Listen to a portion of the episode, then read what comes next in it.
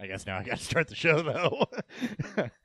Eh, yeah, elongated, uh, elongated intro for the. that's not even a folks. not even necessarily elongated. I just I got it It's- working, so I'm like, all right, cool.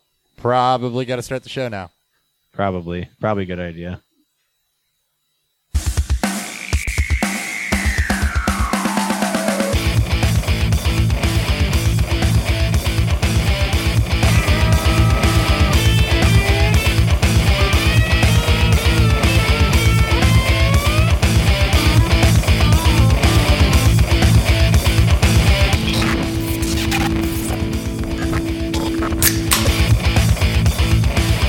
And welcome to Beerfield. I am your host, Chris Hopper at Hop Beerfield at Beerfield Hop with two P's.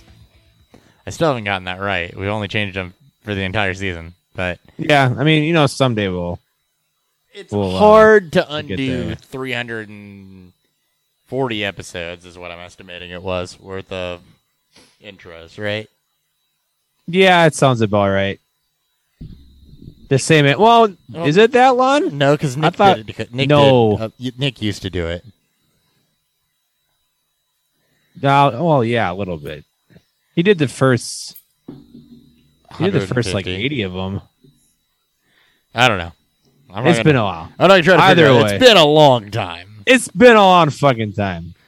Uh, all right. So, as always, got some football goodness for you. We're gonna go ahead and I think what we're gonna do this week. It is the backstretch of your fantasy football regular season. We are in the last four weeks of it for most of you.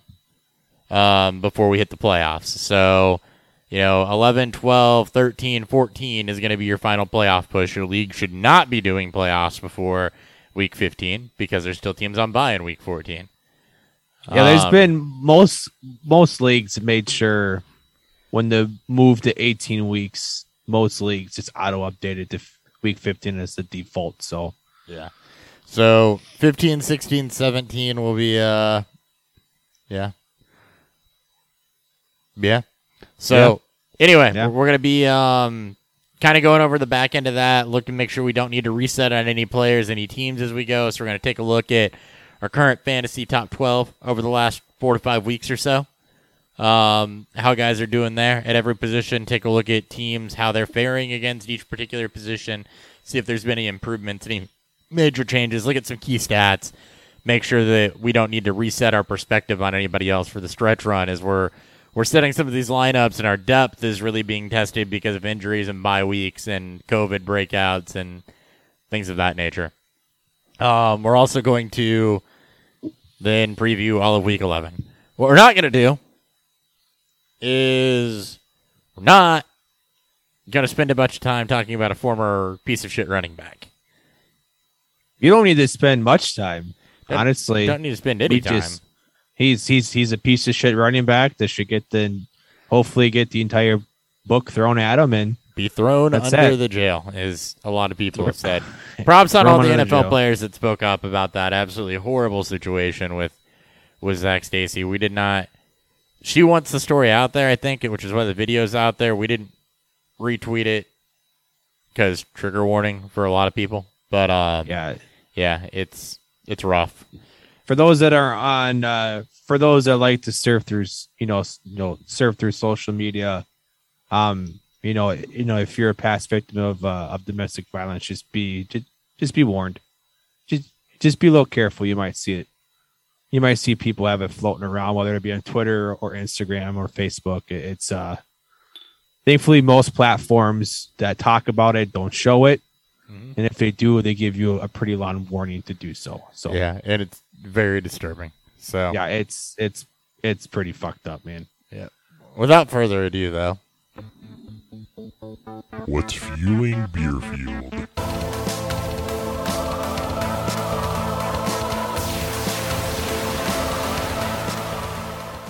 Uh, by the way, for those watching live, which I think is nobody right now, ten nothing Patriots. That's right. Thurs- well, we, we don't do a lot of Thursday night games We- anymore. We don't so- do a lot of Thursday night streams, so No. we uh, don't. well, there's some live updates going on through this. Maybe get into some Patriots Falcons a little bit because we don't actually have to preview the Thursday night game because it's already happening. So One let's game. not that there was a much a lot to talk about there anyway, but Exactly. anyway. Um, Dan, what are you drinking? I am uh I'm drinking the newest bourbon I picked up. You and I had, had talked about Ooh, this. Penelope? I, I sent you a text. So I am having Penelope cask strength. This is, I believe, it MGD, MGP, MGP. MGP uh brand.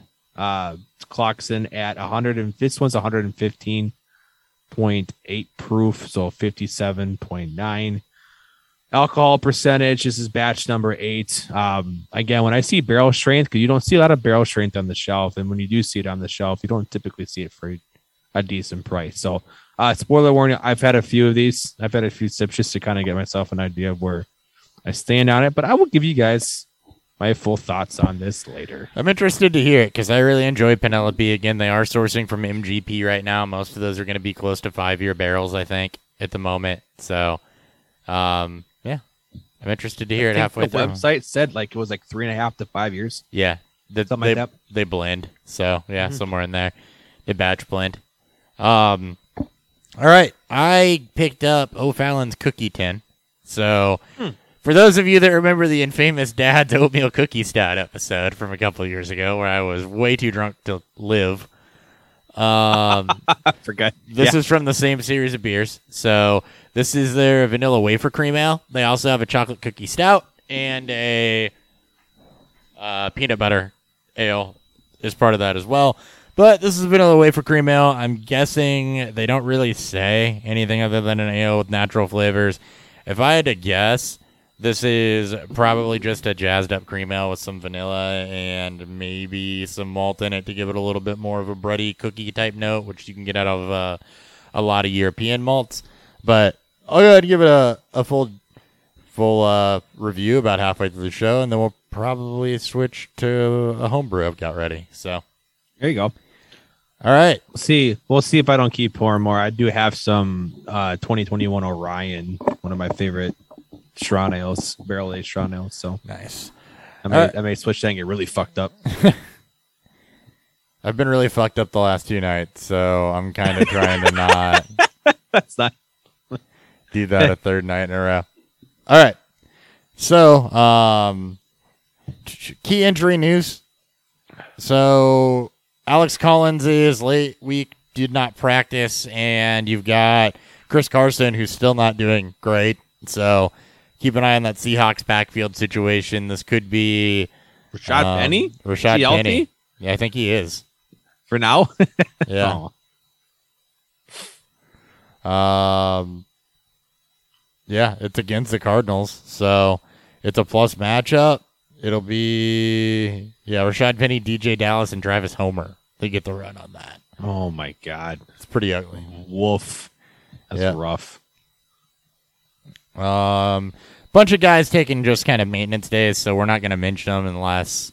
Just fair warning, we're not going to mention them unless we hit a point where we feel like it's worth mentioning. Like, you know, there's a lot of guys this time of year, especially in the longer season, that are going to be uh, limited or, you know, not practicing early in the week or, you know, returning to practice late in the week for Thursday, Friday. So, a lot of this injury news, if it's things that aren't new, um, not gonna worry about it too much. Cordarrelle Patterson's inactive tonight. Just not nothing you can do about that right now. But I mean, that's been and, and they were hinting at that for most of the week. So I mean, I know you know people they've been like me that had him in there for the off chance because there's some spots I just don't want to you know play backups in. But hopefully, you guys are able to make adjustments, either pivot to Mike Davis or or or have a viable bench replacement for him. okay, there's something really interesting here in just a moment. Uh, but first, Elijah Mitchell, uh, finger surgery as well as a rib injury. Finger surgery earlier this week. The hope had been that he can still play on Sunday. That is not a guarantee. If he cannot go, Jeff Wilson was mixing it a little bit against the Rams. He looked all right. and he's almost always guaranteed for a touchdown when he plays anyway. The Niners are very run happy. Um, so definitely keep an eye on that. It's against Jacksonville, so it's a positive run game script and um, not a tough defense. So preemptive ad. If you need running back help, go. If somebody hasn't yet, go stash Jeff Wilson. Is JaMycal Hasty back in IR? Uh, th- not practicing.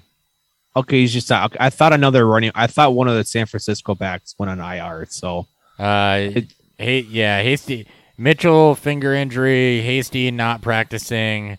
Um, Trey Sermon is in Shanny's doghouse, as they put it. So it's Jeff Wilson. Jesus Christ. And Jeff Wilson, I think, Shannon. jump, had leapfrog Hasty anyway. So if he i- if Jeff Wilson is the lone starter or the true lone starter, go and put your uh your plus two touchdown Jeff Wilson bets in Right. all your uh on all your sports betting sites because it's it's coming, folks. If if he's if it's just him, he's finding a way to get in twice. Calling it now. Uh, Texans tight ends coach Andy Bishop revealed that the team has moved Jeff Driskel to tight end. Wait, what? Jeff Driskel is a tight end now Hold on. on a team where yeah, one hundred percent on a No, team no, no. I believe you. I'm just pulling up his player profile. on a team He's where 6'4", 234. So yeah. on a team where Davis Mills and Tyrod Taylor are the two quarterbacks that you got to beat out. Jeff Driskel is now tight end. Uh, Bishop called Driskel a quote rare athlete and noted that he is quote on a journey.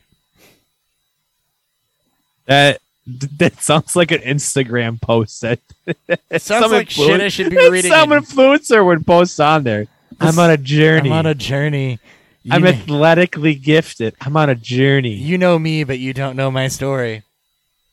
Um, is he Oh a rare God. athlete? I haven't looked at his prayer. I have his profile put up. So think I- Driskel 6'4", 234. Uh, he rid of 456, uh, 40. That's actually pretty She's to give him pretty good uh, size adjusted speed score. Uh, his best comparable, I mean, as of right now, would be Jake Locker, who is also, you know, pretty decently athletic. They'll flip him over Uh-huh. here. Burst was good. Agility score was not great for a quarterback, which means probably going to be worse for a tight end, but we'll see. Yeah, I mean, well, uh, it, it's, I could. I mean, I you could- can't really expect much. It's going to take a long time for him to even get. tight ends are a tough curve anyway. So a- a- And he's already 28 years old. He'll be 29 next year. Um, this is also math works. shit that I should be reading in the off season, not in week 11 of the NFL season. no, I love it. I love how our boy Josh Larkey has two lookalikes on this team. You have Davis Mills and you have Jeff Driskel. You have both Londex. Shout out to our our Shout boy out to Josh Larky. Smart, smart human being. Hashtag Team Unders on uh on Underdog. Darnell Mooney limited and Allen Robinson not practicing. By the way, Allen Robinson not practicing. So, um, if you're into the Bears offense and you shouldn't be, that's if you um, like pain, you do. if you like pain, you do should be more concentrated target volume at least Mooney's way. You know those those extra four targets Robinson was getting should Actually, Mooney is out targeting him and is a higher uh, target share and a higher yardage count. I mean, he is effectively kind of the one. I mean, based on that, yeah, but it's probably more of like a two A, two B. Like there is no true There- one There's anymore. no one. They're actually four A, four B. No one's higher than a three. No. Woof. Uh, Jeremy McNichols not practicing. He's in concussion protocol, or co- he's in concussion protocol. It's been a lot of Foreman the uh, It's got to be a last lot, couple of games. a lot more Foreman, if that's the case. I wonder who's going to be there. I mean, neither backs, both him or Peterson, are, are real, a real pass catcher. So that I mean, you're looking at another lots of, you know, the guy getting targets out of that backfield. got, I mean, they've got somebody else there. I'm pretty sure. Foreman, 36% of the snaps, uh, 11 carries. He ran seven routes, got two targets on seven routes. That's right around average. Um, 78 total yards should be a better matchup for them this week. Darrynton Evans is on IR. Derrick Henry's on IR. Dontrell Hilliard's there on their practice squad. So if, if they need it, I mean, you know, as we talked about, they get Houston this week, so there's not really, uh, not really much to care too much about. I mean, they shouldn't, they shouldn't have to throw, in theory, throw as much based on Also, a player profiler needs to get on their game. They still have Foreman listed on uh, the Titans practice squad. Motherfuckers. Come on, guys. Jesus. So I don't even know how up to date that is. Actually, let me go check something else there real quick. I want to go to our lads because I know that they actually update their damn depth charts. I feel like I can rely on player profiler for everything, and they just let me down. God. They're so good for everything, but god damn so it, good when for they stats, fail, they fail. Good God, you don't have to think to update a depth chart in your depth Good chart. Good God, man. Oh, come the fuck on. Everything is slow and terrible. There we So- go. Holy shit. Uh, let's see. Practice squad, running backs. Dontrell Hilliard. So all of that to come to the same conclusion that Dontrell Hill- Hilliard's the likely one to get promoted if that doesn't go. This is the most. This is the largest amount of time we've given to Dontrell Hilliard ever. Dontre Hilliard ever. Uh, take it as you want, folks. Uh, Antonio Brown. I forgot about this. Yes. Fake COVID vaccination card for Antonio Brown.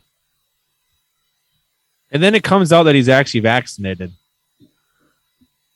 Like his agent was like, you know, he's actually vaccinated, and then he was like, do do as do as Antonio Brown does and get vaccinated. I'm like, that's such a loaded such a loaded statement given AB's history over the last three years. So don't do what he's been doing. No, don't do it, Antonio Brown. does. Jesus Christ. Oh my God. Just another thing under the hat. Um, I enjoy Roto Edge's commentary, by the way. Proto Edge. Yeah, remember to pay money to the people you owe money to, because this was leaked by a former personal chef. Claypool still Ah. sound line. Uh, Joe Flacco going to start for the Jets this week. Mike White's been supplanted by Mr. Elite himself. You have one bad game and it's all over. It's good for uh it's good for Elijah Moore truthers as Flacco and Josh Johnson were the big were big target guys to uh uh to Moore. So Yeah. Hayden, yay. Hayden Hurst IR, so you literally have nobody other than Kyle Pitts in Atlanta. So that, that's like the last you need against the Patriots where will uh or Belichick will undoubtedly go out of its way to make sure the game script Kyle Pitts out. And, and now there's nobody else to even help him. It's just good luck. Uh, in the Giants infirmary, Kenny Golladay is absent. Sterling Shepard is absent. Saquon Barkley is limited. Kadarius Toney is healthy. So, in your roulette wheel, uh, wheel of who's healthy for the Giants this week, Kadarius Toney is the answer. Uh, Taysom We're Hill not happy. practicing currently. Alvin Kamara downgraded did, did not practice on Thursday, potentially reactivate a re-aggravation of his MCL sprain. I don't think he's gonna play. I don't think he with will this either. late of the week either. It's it's. I mean, Friday will say a lot. We'll probably get. It'll be a game time decision. So stay tuned and stay. You know, jump onto the live stream with us Sunday morning, and we'll we'll give you the update on Kamara. But Ooh, here's a good Not note from Bob good. Sturm of the Athletic. When Michael Gallup is healthy, CeeDee Lamb is going to be the Cowboys' primary slot receiver, and that is a matchup nightmare. that's what it was last year when all three were healthy. That's what I expected it to be. Now that Gallup is completely back, this is great. I mean, Lamb dominated from the slot. He plays. He's great both in and out. And Gallup was used primarily as a deep threat for Dallas when all three were healthy last year. So may make him a little more boom bust, but that offense can boom just about as any just is about as good, if not better, than anybody in the league. So good days ahead, hopefully. Yeah, a lot of people beat up. Uh, by the way, Washington football team could be down to their third string tight end. Logan's not Logan Thomas, not able to, uh, not ready to come off of IR yet, and Ricky Seals Jones is currently not practicing with a hip injury. So Thursday did not practices are not good signs. We've No. learned. Um, so that would leave to a team that targets the tight end something called John Suspense. Bates. John Bates. or Sammy Reyes as the active tight ends. I have no idea who either of them are. Oh, I'm pulling up John Bates. John Bates looks like it looks like the uh looks like the loudmouth high school bro at all those college frat parties. So Gronk? So yeah, except he's more like 95. He's more like mid 2000s watched. Is based on his hair and his goatee. Sure, he's a nice guy. Fourth round pick this year, 6'5", 250. Best comparable player profiler. Shout out Nick Vannett. Oh, there you go. Show legend Nick Vannett. Oh my god, he does look like a he does. Uh, I would also say he looks like a less drugged up and drunk version of the lead singer of Smash Mouth. he's also not athletic at all. Decent agility score, which means you know Eh, he's those not third and shorts. He's not fast. It's, it, it, it's going to be well, neither is RSJ. he may catch and run a little bit, but he ain't gonna be gonna break a nothing. neither is RSJ though. No, Oh, it's not Sammy, it's Samus. Oh, am I seeing that right? it's Samus Reyes. Samus Reyes. Samis? That's yeah, maybe Samis. He's freaking athletic as hell. Undrafted out of Tulane, Yeah. 26 years old, 6'5", 260, ton of athleticism. F it, Samus Reyes. It's a name we're going to know after this week. Only because you listen to the show, maybe. But name we're going to know after this week. uh, either way. You're probably not playing. Oh, I'm going to do it. I will do it somewhere. Thanks. Bet. I, I commend you. you going to do it? I want you to do it now. You do it Challenge accepted. Okay. Uh, Jared Goff, sideline for Thursday's practice. Oh, he couldn't have played much worse than what he played last week. My God, Tim Boyle would be your starting quarterback. that that that game cost me my fucking under and underdogs because of the countless missed opportunities for both teams. When when Mason Rudolph finally hits his over prop with a minute left in overtime, bad beat.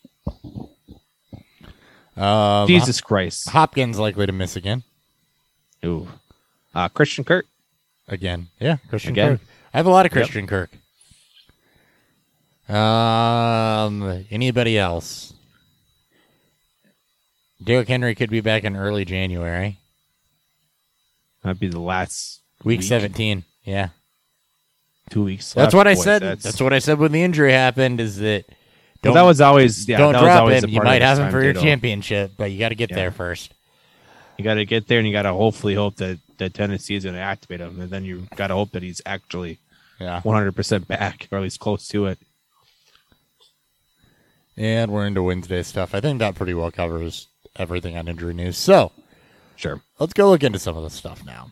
All right. All right. Let's start with quarterback. We'll go in week seven through ten. So the last four weeks, going by average points per game.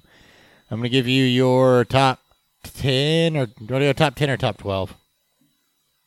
Just go. uh I just go top 10. All right, your top ten. That's Lamar Jackson by a full point almost, which is a lot over five weeks for a quarterback.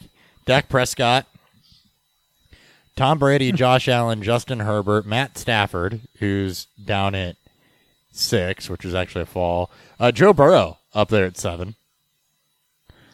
Tannehill, um, Tua checking it at eight.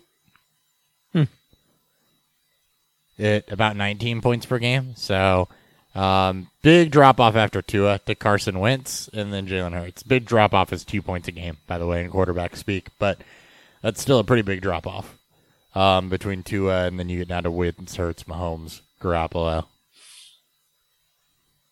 So, I think the the big resets there. A lot of people had seen Joe Burrow as a streamer. Cincinnati is that kind of pick of bad defense with a good offense that you want to run out there. Um, and then, you know, Tua is the other one that I think can be had on a on a lot of waiver wires that has looked decently better since he's gotten back. He's dealt with injuries, but when he's been on the field, he's he's been pretty all right. I'm pretty sure. Go look that up real quick. No, he's been uh he's definitely he's definitely been serviceable. I mean, just look and then looking at the other way, just looking at it just, you know, not points per game, but just what has been done. I mean, I I it's it's it's it's a pretty big steep from just a top 5ish or just really top 3. Yeah, the top three. And Josh Allen is. I mean, if you take, I mean, never It- just take out a game, but you know, Game against it- Jacksonville is what's hurting that him from Jacksonville game. there. And then their Justin, bye week was in there. yeah, and then Justin Herbert. So there's kind of a clear top five there. That's kind of where I draw that line at, though, is those guys. Um, Tom Brady outperforming a lot of expectations, I think. Tom Brady is just he's outperforming Father Time. He's gonna like, it's unbelievable. It, it's like Brett Favre, age thirty nine, with the Vikings, and that seemed insanely, you know, insanely amazing to watch from a fantasy perspective. What he was able to put out that year.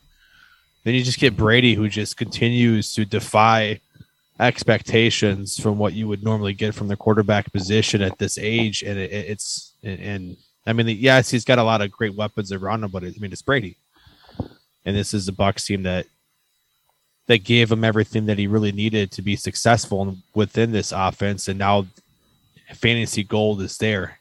Granted, you know, banged up defense, especially banged up secondary, has led to maybe more shootouts than they and maybe we expected. But Brady just being high efficient again, and now with a little more volume. I mean, this is what we're getting, and and it's minus like having no rushing floor, and he's being able to do this. It's just incredible. Yeah.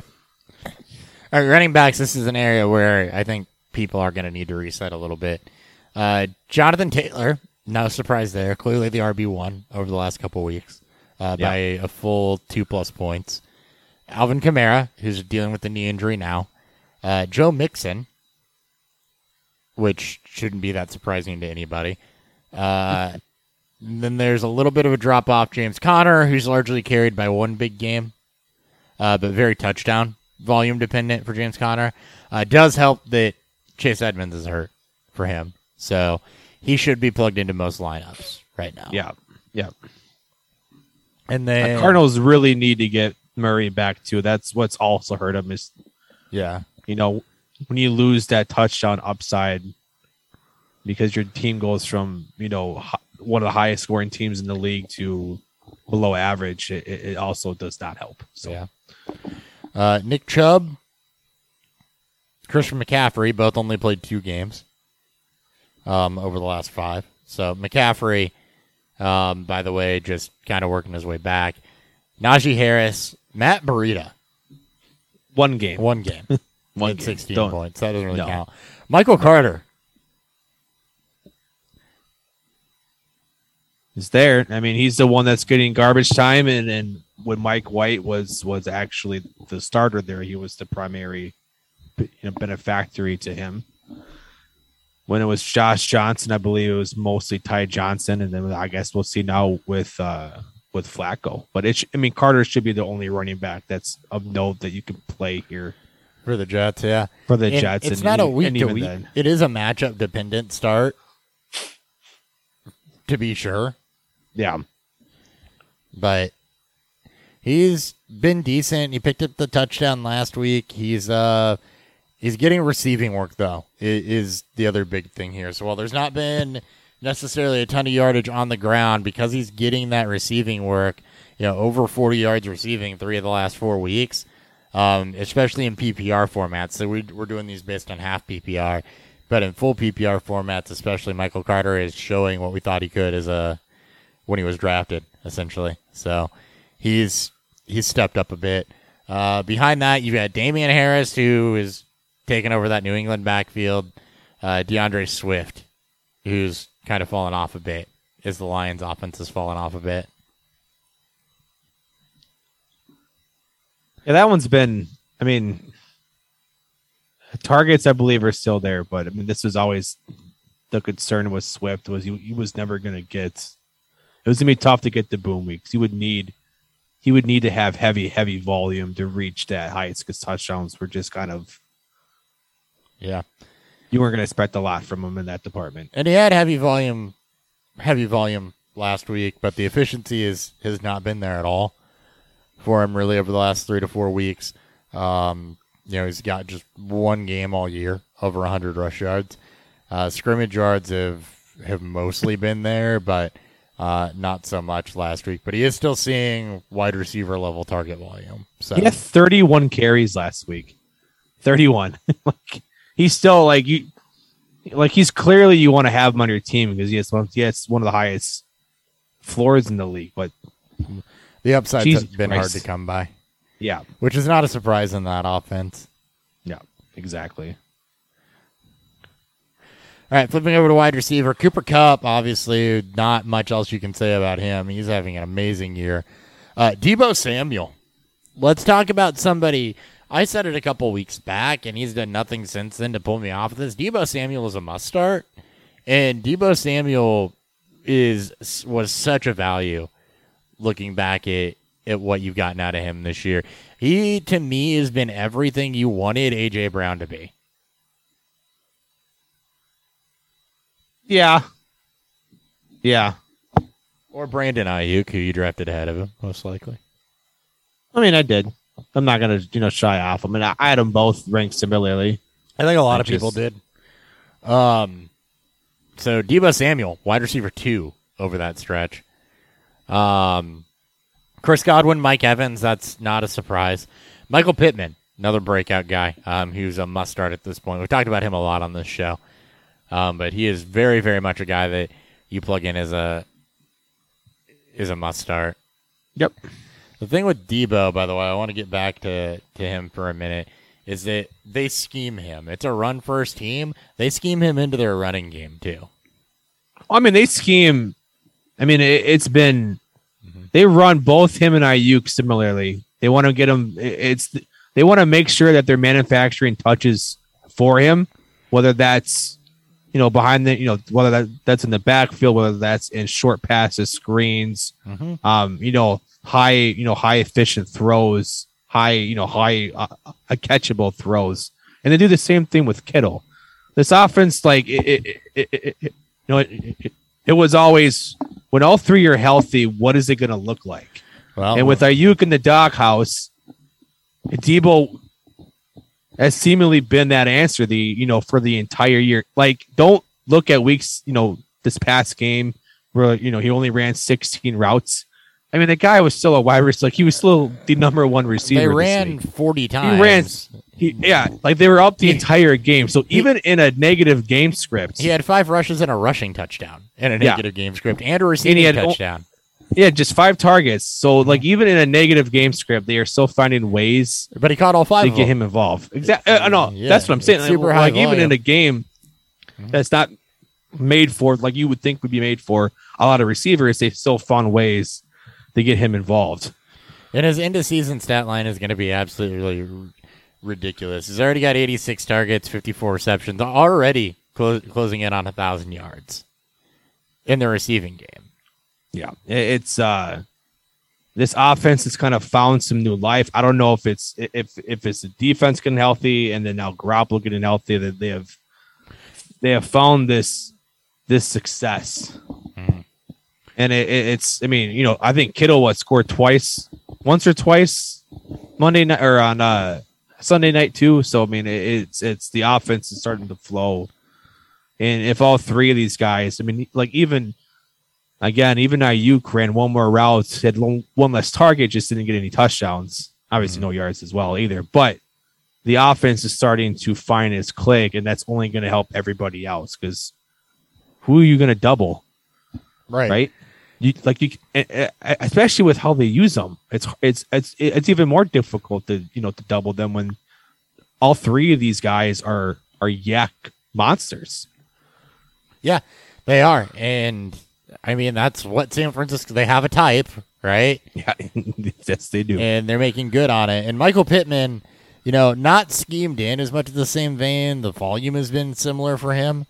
Um, really five to six targets, but he's highly efficient with that volume. Um, and is their, you know, best receiving option in the red zone. So Michael Pittman's also getting it done there in Indy, and I think that one is for real. You're witnessing a breakout there. Going beyond that, Stefon Diggs, Ja'Marr Chase, Keenan Allen, Tyreek Hill, um, Robert Woods, who's now out for the season, No, AJ Brown, CeeDee Lamb, Elijah Moore's climbed up there. right now propped up um, from one big game. Right. I mean, he scored last week, garbage time, but still, like you know, garbage time points are also worth the same. So more i- i- is it's it's slowly, you know, becoming you know, finding himself into his own, and, and, it's going to be hopefully wheels up with this bad Jets team that he can be. Would you believe me if I told you Hunter Renfrow is outscoring Justin Jefferson? I mean, I am because I'm looking right at it, Yeah. but yes, And I mean, DeVante Parker is sandwiched there in the middle somehow. one game. Yeah. so it, it- it's actually quite amazing with uh Renfrow has it's it's it's it's kind of taken both Waller's soul and what Ruggs left over. Because Waller has been kind of disappointing too. Waller could not get anything going against Tyrann Mathieu last week. He hasn't gotten much. I mean, it, only like he has fallen. He's fallen from a top three must start to a below, or he turned into a average streaming tight end. And now we're living off of this this idea that he is going to get target volume, and it's starting to shift. I don't think it's been just you know just a couple weeks. This has kind of been the trend since like week three or four. Yeah, I'm gonna go. I'm pulling it up. I'm bet I'm Uh, betting that up too. Hunter but- Renfrow, by the way, has been eight or more targets the last three weeks, and really going all the way back to week four, he's been eight or more targets. I mean, the difference between Hunter Renfrow having a good floor game and a really good game has been the touchdowns. But I mean, in PPR especially, this is a guy that's good for you know eight to nine targets, five to seven receptions. You know, he's giving you a, a twelve to thirteen point floor as your wide receiver three yeah. because you picked him up off waivers most likely. I mean, he's his target volume is decidedly up, and Darren Waller. It's it's been I mean the volume's there, right? He's got no less than five targets in any game, and those five targets was against Denver. He's been seven or more, but it's week one's propping up a lot of those numbers when he was uh, Yeah, because a, lot, a lot of the rest of it, I mean, the difference between Darren Waller and a guy like Ricky Seals Jones, and we'll vet this here in a minute, over the last couple weeks is not a lot. well. Just look at him and Dalton Schultz. Yeah. Him and Dan Arnold recently. I mean, Waller has been. I mean, outside of week one, it's been you know, Average. tight end nine, tight end 13, 10, you know, 15, 12. He got it in a like he got it done on volume in week nine against the Giants when he finally saw double digit targets for the second time this year. But it- it's been seven targets, eight targets, but he's only catching four or five. Like this isn't a high, you know, you know, high efficiency. And it's not like he's being worked like he's not getting down, you know, field that shit done. Mm-hmm. It's you know 45, you know 50 receiving yards, and if he doesn't get that touchdown, he hasn't scored a touchdown since week four. Here's how screwed up the tight end landscape is on a. Oh, I'm sure it's I've, it's got to be. Are you ready mean, for CJ this? Uzomah is top four, top four. Four. Pat, Pat Freiermuth is your tight end two right now behind Kittle. Kelce, Kelce is behind Freiermuth over the last three weeks. I mean, think I mean he had that bad stretch. It was against the Packers and then the team before that, and thank God he got it going against the Raiders. But my God, It was rough. And Freiermuth, Freiermuth is on a breakout now. Little, you know, touchdowns propping it's that up a little field. bit. But it's touchdown. I mean, what's the difference between Freiermuth and Darren Waller over the last four or five weeks? what not a about Tyler Conklin? Not a damn thing. Tyler Conklin's in there.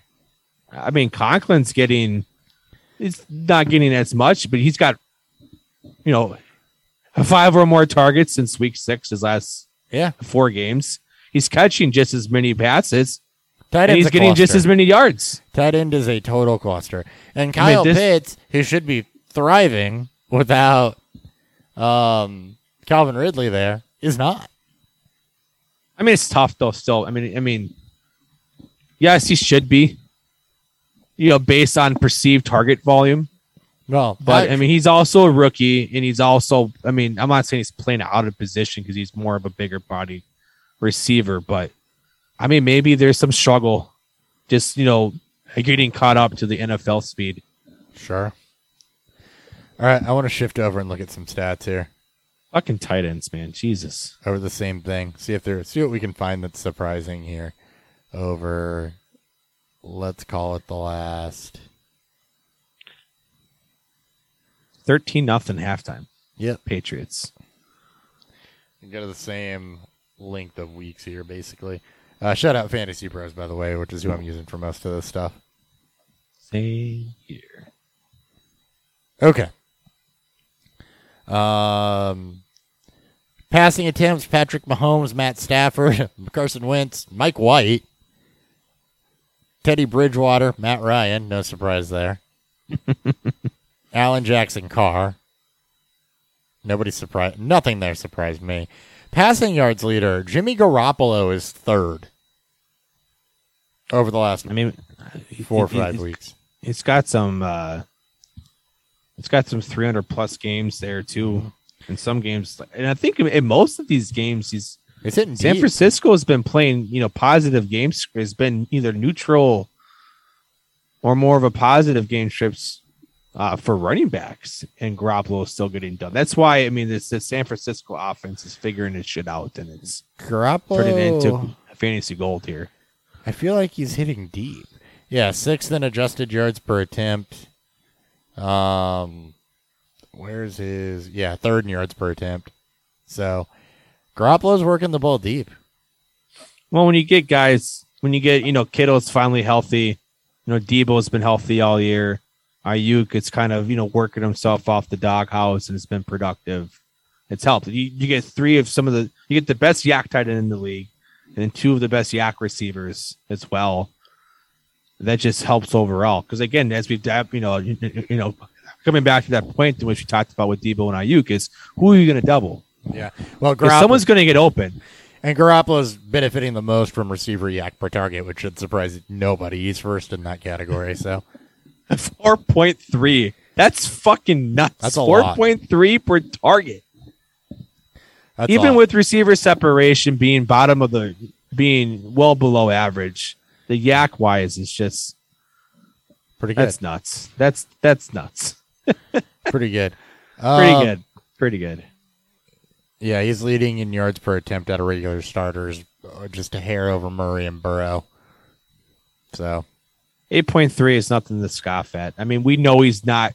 We know he's going to be more of the intermediate underneath guy, but again, look at the weapons, and it's starting to show. Carson Wentz is a name that keeps showing up as I sort through these leaderboards a little bit.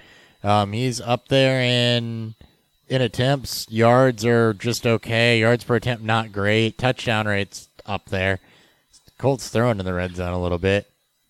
he's back with Frank Reich, man. This was a guy that made him that made him the MVP during the Eagles Super Bowl run. What quarterback over the last five weeks has the most rushing yards? Well, it's not going to be Jackson or Hurts because there'd be no reason for you to bring it up. It's otherwise, Jalen Hurts Is it Jalen Hurts? It's Okay, I figured maybe two yards that over seems too, Jackson. that seems too obvious. it seems so obvious. I figured it'd be some Okay, here I'll give you one that's less obvious. Who's fourth? fourth. Yeah, Justin Fields is third. Yeah, I mean he's had some. He, he, he's man, that confidence has risen. Who would be fourth? Taylor Heinicke. Who's fourth? Heinicke. Okay, yes, yes, yes. He's sneaky fast. He is. In true white guy form, he is sneaky fast. It makes sense. Sam Darnold's also up there, top six, top seven. Oh, Darnold. All right. I really want to look at some of the running back stuff, though. Yeah. All right. Um. Oh God, Patrick Ricard's at the top of my list. That's not right. Attempts. Elijah Mitchell is third in attempts. So anybody that was worried about a backfield split with their stuff getting hot with uh, San Francisco get getting healthy, healthy, not there. Uh, Myles Gaskin is fourth in attempts, but he has a 2.8 yards per attempt average. You think Uh, Gaskin's terrible. you think Gaskin's a little bit misused? I mean, yeah. I mean, they found opportunity and success with them last year. Offensive line has not been good. I'm looking to where is it? Uh and then the, no, the fact there you go. Uh, 47th in run blocking efficiency. That that, That's that pretty pretty bad. much spells it all. He's not a, he's not a hyper athlete, so expecting him to create on his own Doesn't happen. You got to be. it's not happening. He's a 52nd in juke rate. He's a 41st in evaded tackles. I- I- It's a team that needs to kind of like he needs eh, he he, he needs some help. The fact Yeah. that Malcolm Brown's out for the year is definitely a massive help and boost to his volume because for some reason wherever Malcolm Brown goes, it's just he just siphons uh, uh, uh, touches away. Yep. Michael Carter also up there towards the temps. Uh, he's top ten as well. So Good. just another guy. We already kind of looked at yards. Efficiency doesn't matter. Nobody's busted off 20 yard runs. That's a little surprising. Goal line work, all that goes to James Conner. That should be no surprise there. Uh, Melvin Gordon's the other one that shows up. Uh, Melvin Gordon has definitely been propped up by touchdowns. He's got five in total. He's the most uh, uh, trusted red zone work. Shout out to Matt Hicks who put out a video about Javonte Williams and highlighting the struggles that he, he had dating back to college as a red zone option. Uh, yeah. Something, something to look at. You know, moving forward, if this is a problem that continues, it could it, it could tip the hat to why he's been in a committee backfield yeah. since college. Actually makes me want to go look at my statistical vetting and see if he missed the touchdown metric for college. I bet he did. Um. Yeah. Anyway, nothing too advanced here. Just kind of taking a A gander. little gander at what some of these guys are doing. Receiving work. Michael Carter is up there. So is Ty Johnson. They're top two in running back targets. when you're always playing from behind, Yeah. it should But- not shock anybody. Michael Carter leads that. Uh, Darrel Williams is in fourth there. You know what's funny about this is that you know many people complained that Clyde wasn't getting enough touches, not touches, targets, and here we go with Darrel Williams outplaying Clyde, Yeah. higher ceiling, higher floor. Clyde is, I, I think he's there's there is a, a note that came out I think yesterday that Reid may wait till week 13 to activate Clyde or to have have Clyde be ready. I mean, what's stopping the Chiefs from just riding, you know, Darrel Williams, who's been effective Mhm. in this offense, especially if the Chief offense is kind of back to where it was. They need a third trusted receiving option. And what's the problem with your running back if Mahomes, if, if it's Mahomes? Sure. I mean, they you know they found that success with Kareem Hunt and with Damien Williams, and they have yet to really find that With with Clyde. Clyde. and so Uh, looking at receivers, looking at receptions, uh, there it gets real interesting at about eight through eleven. Eight through eleven. sure. Jaylen Waddle, Christian Kirk, Hunter Renfrow, Hollywood Brown, Jamison Crowder, Cole Beasley. Beasley had that insane. Those ins, was it like eight? He had like seven catches for twenty six yards against Jacksonville in the first Yes. half of one game. Yeah. Um, and they're not up there, and you know, again, names that pop up consistently at the top of this list are worth more worth mentioning. Jaylen Waddle's a guy I want to dive a little deeper into, though. We should. No, we Um, definitely should. Jaylen Waddle, highly drafted receiver that we really haven't given a lot of a lot of airtime on the show. Um, the volume has absolutely been there for Waddle. He's not having a problem hitting double digit targets in you know three of the last five weeks, basically. So the target volume is there. Um, you know, weirdly for a guy that's a deep threat, the efficiency hasn't necessarily been there. But this is a guy that most weeks is clearing 60 yards. Um, you know, struggling a little bit to to pull some touchdowns or really put together some huge plays. But the volume's been there. He's clearly being used as the one in Miami. Um, so he's a guy that I also think has been a little sneaky. But It's like a fake one, right? Number one in routes run yeah, in the league. Number one. He is 96 in A dot.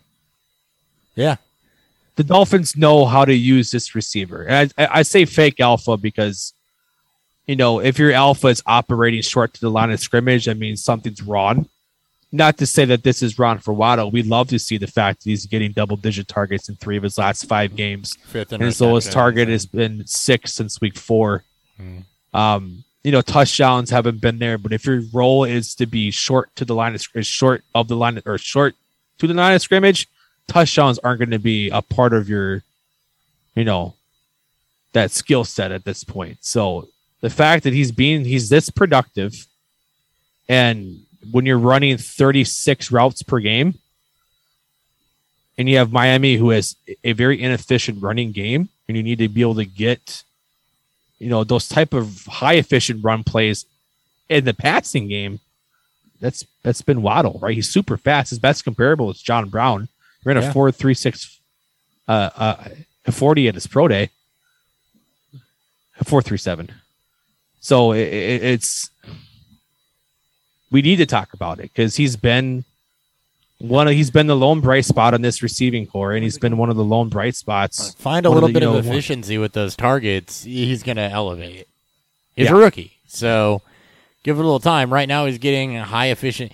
He's getting high percentage chances, but he's 18th in separation in the league. That's not bad. That tells me they could work him downfield a little bit more. So I don't know what they're working on with him exactly, but there's room to grow for Waddle and to take Lots. that next step. But the volume is 100% there.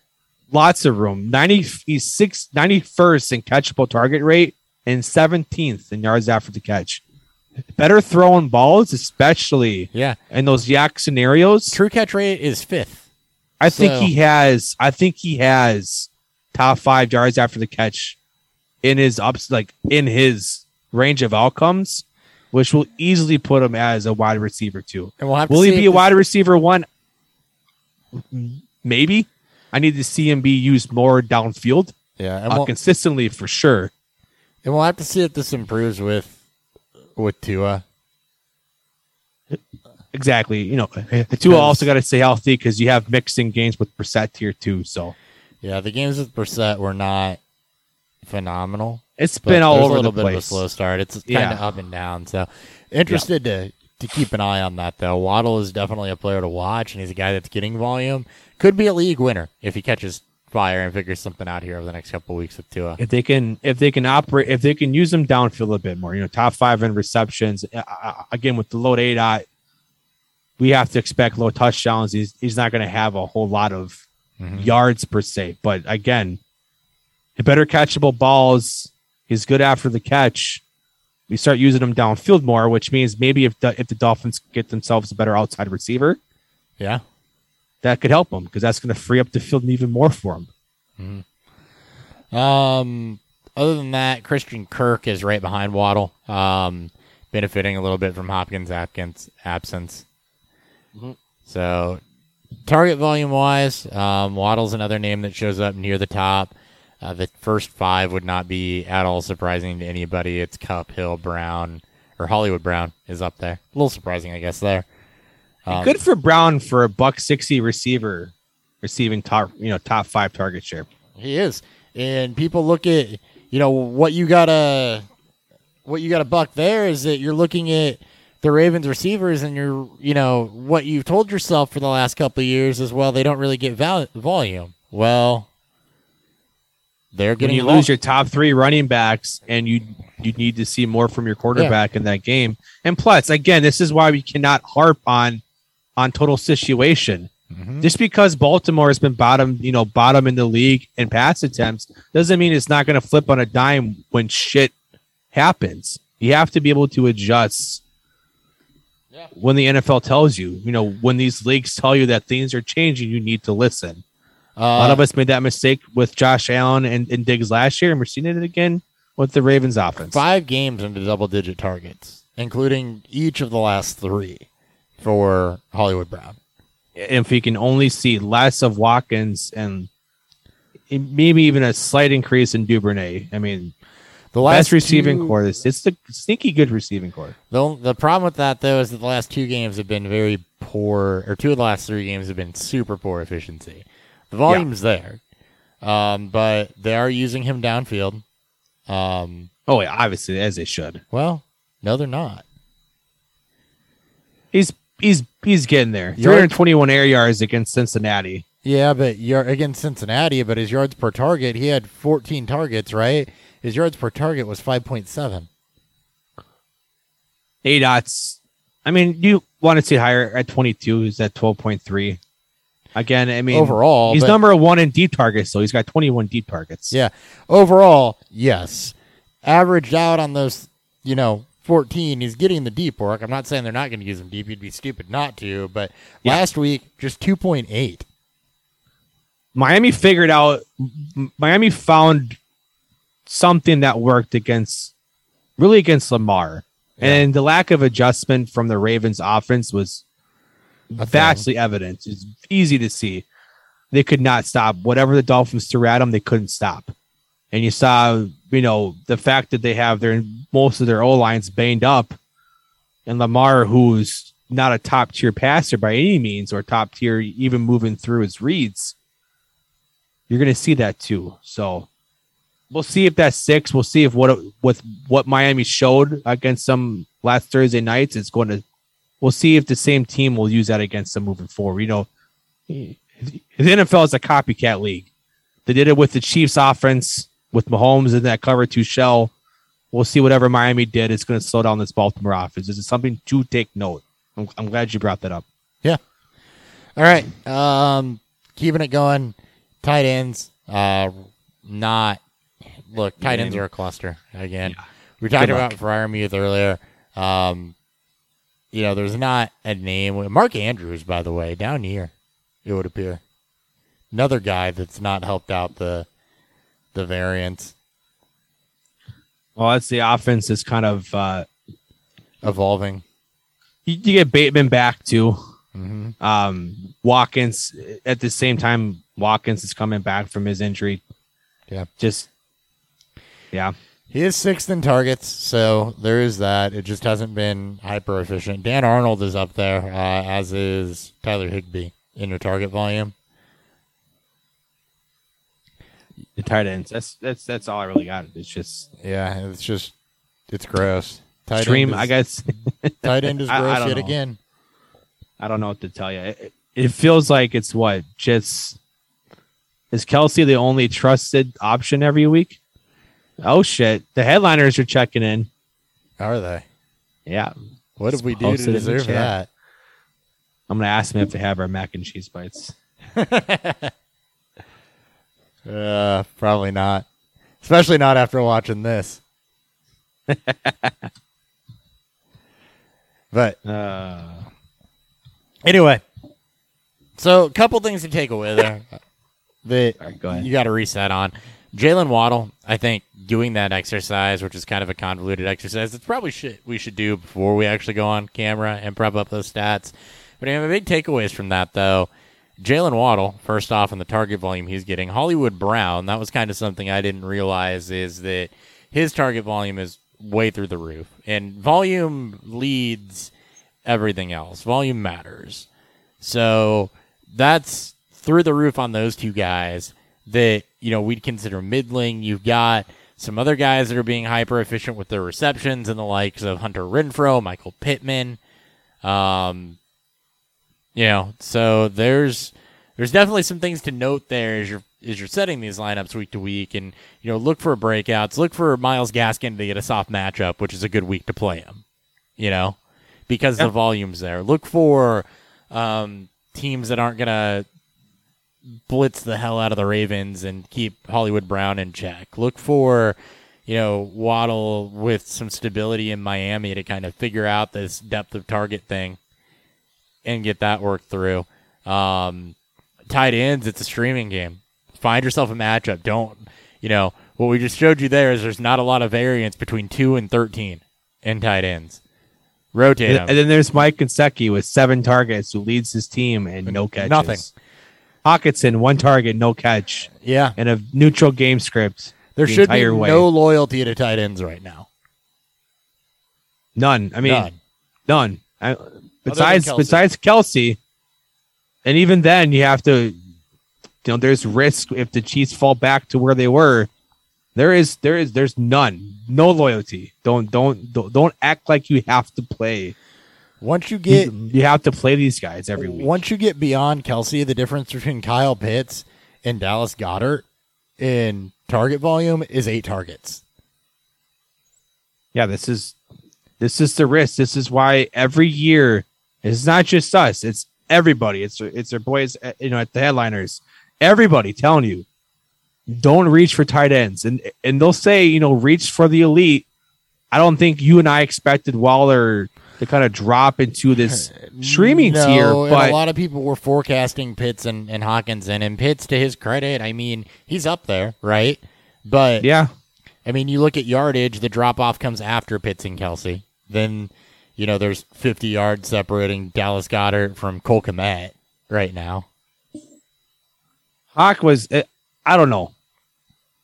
It was rough. He ran, and I'm maybe we credit this to uh, Pittsburgh's elite pass rush, something we you know we can take note, right? Mhm. If the Lions are playing against a great pass rush, and we know Pittsburgh has one, They're not. Hawk ran 20 routes. He stayed in and blocked. Yeah. Uh, this is this has been the issue every like, and we even talked about this when we brought up Hockenson. Was you got to be careful with this? The Lions want to keep him in the block. Yeah. And by the way, we're talking tight ends. Cole Kmet's quickly becoming Jack Doyle. Is I throw him out there, but he's another guy that over the last four weeks is seeing that five to eight target range, right? So no loyalty to tight ends not named Kelce is kind of going to be my name of the game for the next several weeks. You know, I may roll with Freiermuth a couple weeks in a row, for example, but if I see something on the waiver wire that looks like it's going to be a a plus matchup, um, you're going to have to stream tight ends. I think if you really want to find that competitive advantage over the backstretch. Yeah, I mean, I'll put Hawk up there if the Lions, if, if their if their O line can get a bit healthier, and they're not playing against elite pass rush. I mean, look at Pittsburgh, elite pass rush, Minnesota, elite pass, you know, elite pass rush, Baltimore. They were able to get you know the Rams in check, but the Rams have been downplaying most of their their opponents this year, and you can kind of see and almost predict. If Lions are playing against an elite pass rush, they're probably going to keep Hockenson in you know, you know, in into block more, especially if their O line is not healthy. Yeah, absolutely. All right. Um, you want to review some beer and then get into. Some I will review some bourbon and then we will get into Oh, games. right. You got bourbon. I have beer. This is why I need to review beer. You need to go get a beer. I'll go talk. Well- I'll wait because you wanted to hear my thoughts on this. So Yeah, well, and I want to do the. I can't get rid of what's in this cup until I drink it and give the final review here. So, that's fair. Beer review. plus, let's be honest, I have to walk like four feet to get a beer. I know. It's so much work.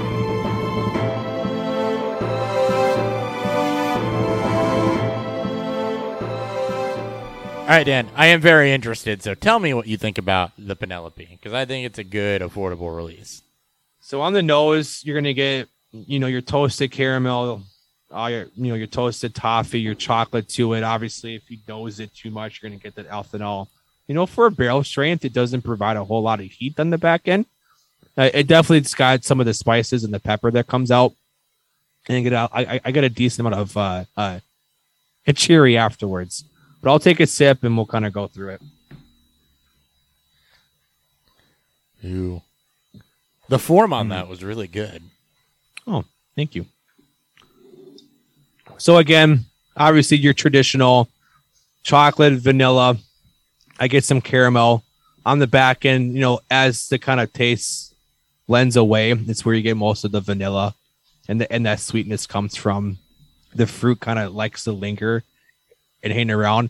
The spices really come out as it kind of just starts to go down the throat more, and it really starts to linger that's where I get a lot more of. And maybe that's because of the barrel, which I'm assuming that it is, but the spices start to come out more towards the end.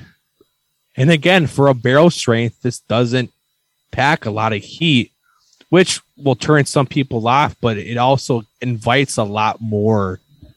I think a lot more novice bourbon drinkers, and they should not get afraid when they see a barrel strength and Penelope in the same title. No. No, you shouldn't be afraid of barrel of a lot of the decent barrel strength stuff either because you know, one of my favorite okay, every time we talk bourbon I got to riff on bourbon. One of my favorite anomalies of the blind tasting with bourbon is the question of what proof do you think this is? We have a guy in our group that I know has a very very good palate that we sent some uh, We sent some old elk, one of our barrel picks, an old elk wheated pick to him. Oh, It's that'd a- be so good. 114 proof because it's at barrel Woo! strength. Okay, it's barrel strength. Okay. Um, we sent it to him blind. He guessed it at about 90 to 95. So that's kind of one of the proof anomalies is that just because it's high proof doesn't mean it's going to burn or it's going to be harsh. There's a lot of bourbons out there that disguise their proof well. And there's a lot of bourbons out there that are lower proof that don't hide their proof well. So What do what would what would distilleries do to kind of hide that? To kind of mask the mask the uh the burn on the higher proof. Is it aging? age, age, Okay. and that's why Penelope blends, right? Because if you did, and we've seen this before a little bit, but if you did like a straight single barrel of that, um, you're gonna taste some of the youth in it, Okay. which a lot of that is gonna be like corn forward and hotter type type stuff. Um, the longer that that you age something, obviously the more sugars and flavors that you're going to draw out of the wood, um, more robust that's going to be, and the more that's going to help balance out that proof and make it kind of take background. Whereas you know your alcohol content is your alcohol content. It's going to fluctuate a little bit in the barrel, but you know you come off the still, you go into that barrel at 125 proof, or you know just as a common one. I think Michter's goes in lower, but you go in at 125 proof, right? And then Yeah. you're going to fluctuate a little bit, but 125 proof, right? Moonshine burns. That's basically what's going in there. The longer you age it, the more you draw out sugars, the more you draw out flavor, the more that burn's going to take a backseat to some of the other characteristics. Good to know. But that's why, that's why Penelope gets blends and why Smoke Wagon with their uncut unfiltered blends, right?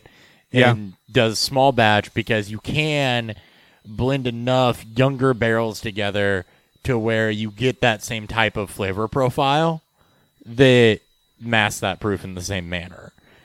You're just not going to get it necessarily out of single barrels. That's why, you know, Four Roses barrel strength single barrel, right? That's I think eight to ten years.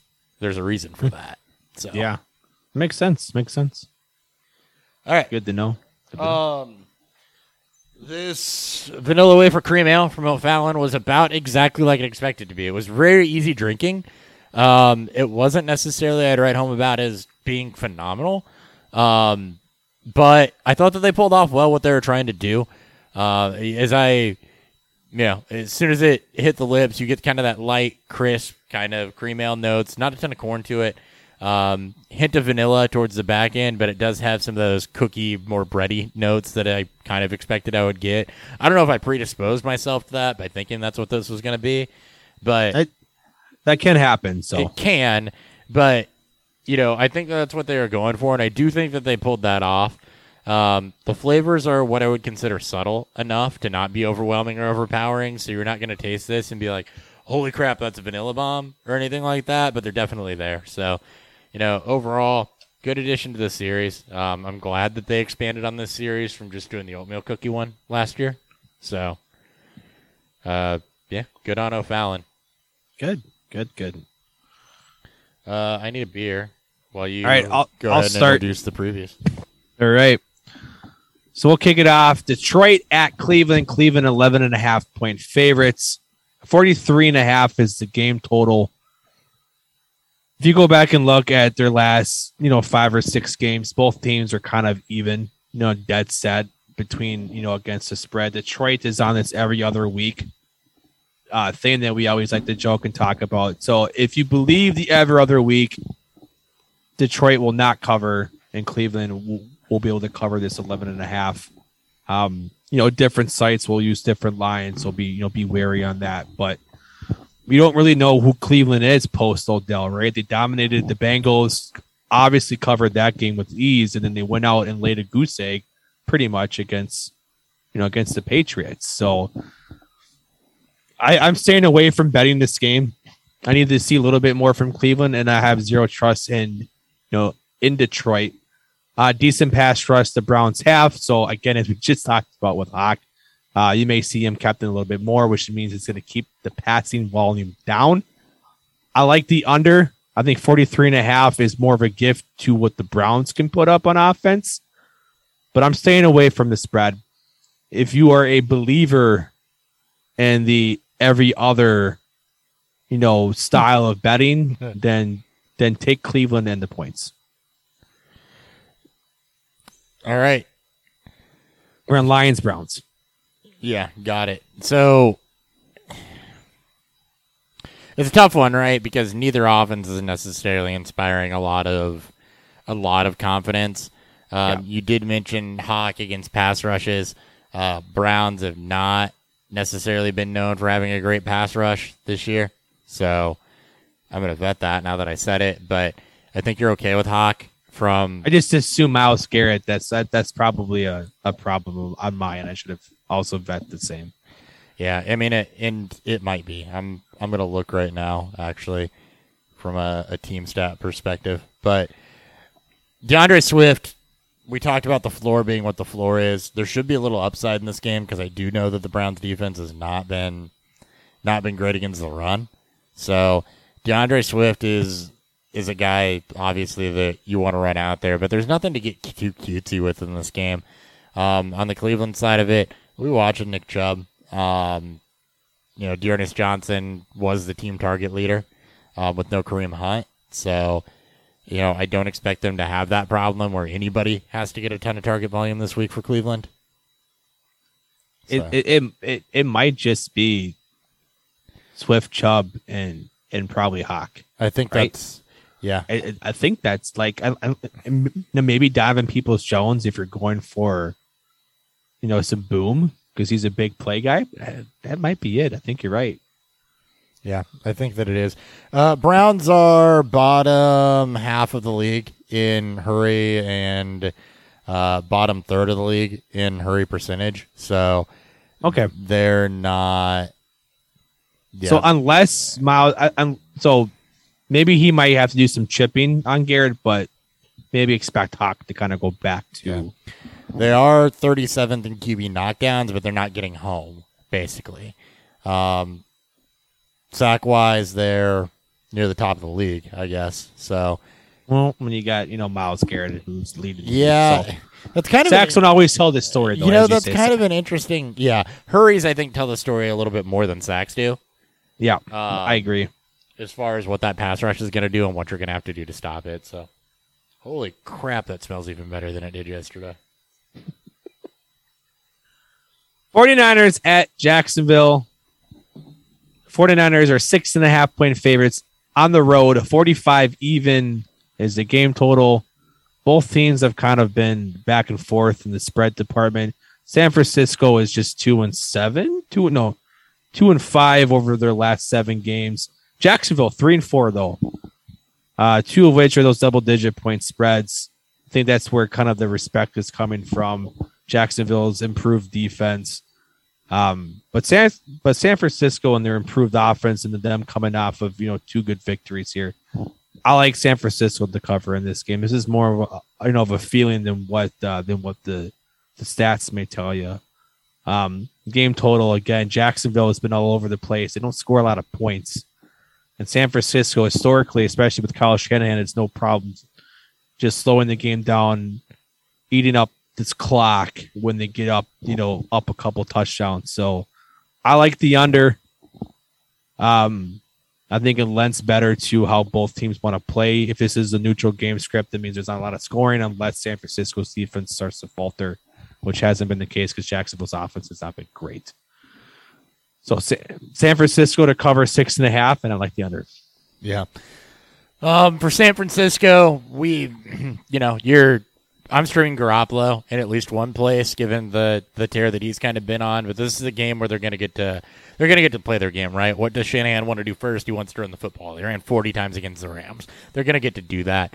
Um, keep your eye on Elijah Mitchell's status, as we mentioned earlier, as that goes. If he does not play, um, this is going to be a Jeff Wilson game through and through. So whoever starts at running back for San Francisco, start him. Mitchell if he's healthy. Wilson if he's not. Tune in on Sunday. We'll have all those updates for you. You absolutely cannot sit Deebo Samuel right now. He's a must start, and you're not going to pull off of of George Kittle. We mentioned that there's no loyalty with tight ends. That is true. Um, You're not sitting Kittle. the high upside You're- guys you're still playing regardless, right? That's more of, you know, if you see somebody on the waiver wire, maybe stash your high upside guy for a week and turn a roster spot or something like that. This is not one of those games though. On the Jaguars side, you're not interested in anything other than James Robinson. Jamal Agnew has had some blow up plays, but it's boom or bust, right?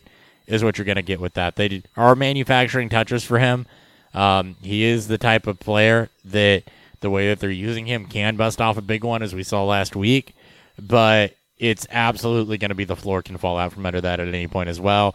Shenault's gotten some target volume, but he's not done anything with it. Under 25 yards the last three weeks, um, despite 16 targets over that time frame. Even in games where he's hit double-digit targets, he's not broken 50 yards. Has no touchdowns on the season. There's no receiver here that you can trust. Dan Arnold. Uh, we've mentioned Dan Arnold a ton on this show, probably more than we should. um, we really that tells you all you need to know about, the About state of the ends. tight end game. He is getting volume though. He is consistently over 60 plus yards. So, um, Hey, that's good for a tight That's end. That's good man. for a tight end. That's that's easily stream worthy plus. yeah. So you're okay playing Dan Arnold and James Robinson. So your sum up on this one, Garoppolo. If you got to stream somebody, um, you know, over what we saw from Baker the last couple weeks. I mean, Garoppolo is a top 18 guy, easy this week. Um, and then Dan Arnold, James Robinson on the Jacksonville side, Deebo Samuel, George Kittle on the 49ers side. Don't play with Aiyuk. Um, it's not a, a game where I expect Aiyuk, who's clearly behind in the pecking order, to get a ton of volume. Yeah, and, and- you know, expect potentially expect what we saw against the Rams. Um, you know, Yeah. both of them ran under 20 routes and a lot of rushing attempts. Mitchell being hurt may change that. You may see them throw a little bit more, use their wide receivers more. But I agree, I'd probably say off Aiyuk. All right, uh, Colts at the Bills. Bills are seven point favorites at home. 50 and a half is the game total. Both teams been great in the coverage been great against the spread over the past uh, a few weeks here. Colts have found their stride. Uh, five have covered five out of the last seven games. Uh, Bills have been pretty much the same. They're five, three, and one in the season. A lot of their covers, and they've oddly covered high spreads. But if you go and you look at the matchups they played against, they covered the Jets' bad offense, they covered the Dolphins' bad offense uh, twice this year. Again, and then you look at teams who have a little more prolific on the offensive side with the Titans and the Chiefs. Well, they covered the Chiefs because they weren't favored. I like the Colts to cover this one at plus seven and a half. All but one game this year, or two games that I've seen this year that they've covered when they've been dogs this year. They're four and two, three and one on the road. Um, when it comes to covering against the spread, I like the Colts seven and a half. They've they've been playing great we we know the Bills defense is lights out. But what what we've seen from this one sled offense and with Jonathan Taylor finding his legs and the Colts kind of buying into that more and more, this might be that Derrick Henry style game where even against a good run, run defense, Taylor is just going to slam and run home. So, I like Colts seven and a half. I, I like Colts at minus seven or plus seven.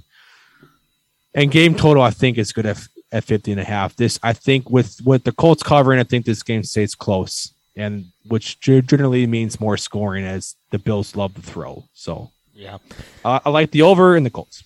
So we're gonna use the what I take them over Jimmy Garoppolo scale for quarterbacks, and the answer is for Carson Wentz is probably not this week, given the defense that he's up against. That being said, we mentioned Pittman's efficiency, um, so you know you're okay running him out there. You didn't draft him as a guy that's going to be the best receiver on your team. He's easily going to be uh, a top, you know, 25 receiver again this week. So you're definitely running out with Pittman. I completely agree with your take on Jonathan Taylor um, where I think this is a game that he can absolutely smash. It's a good run defense.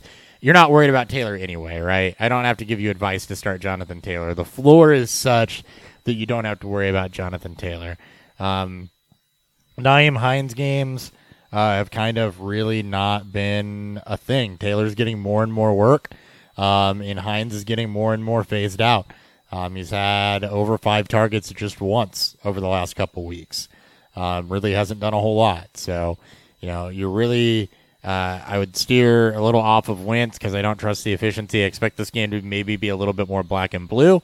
Um, and then we'll go Taylor and Pittman for the Colts. On the other side of this, gets a little bit more interesting because the Bills normally do have uh, an ancillary piece that that you can start.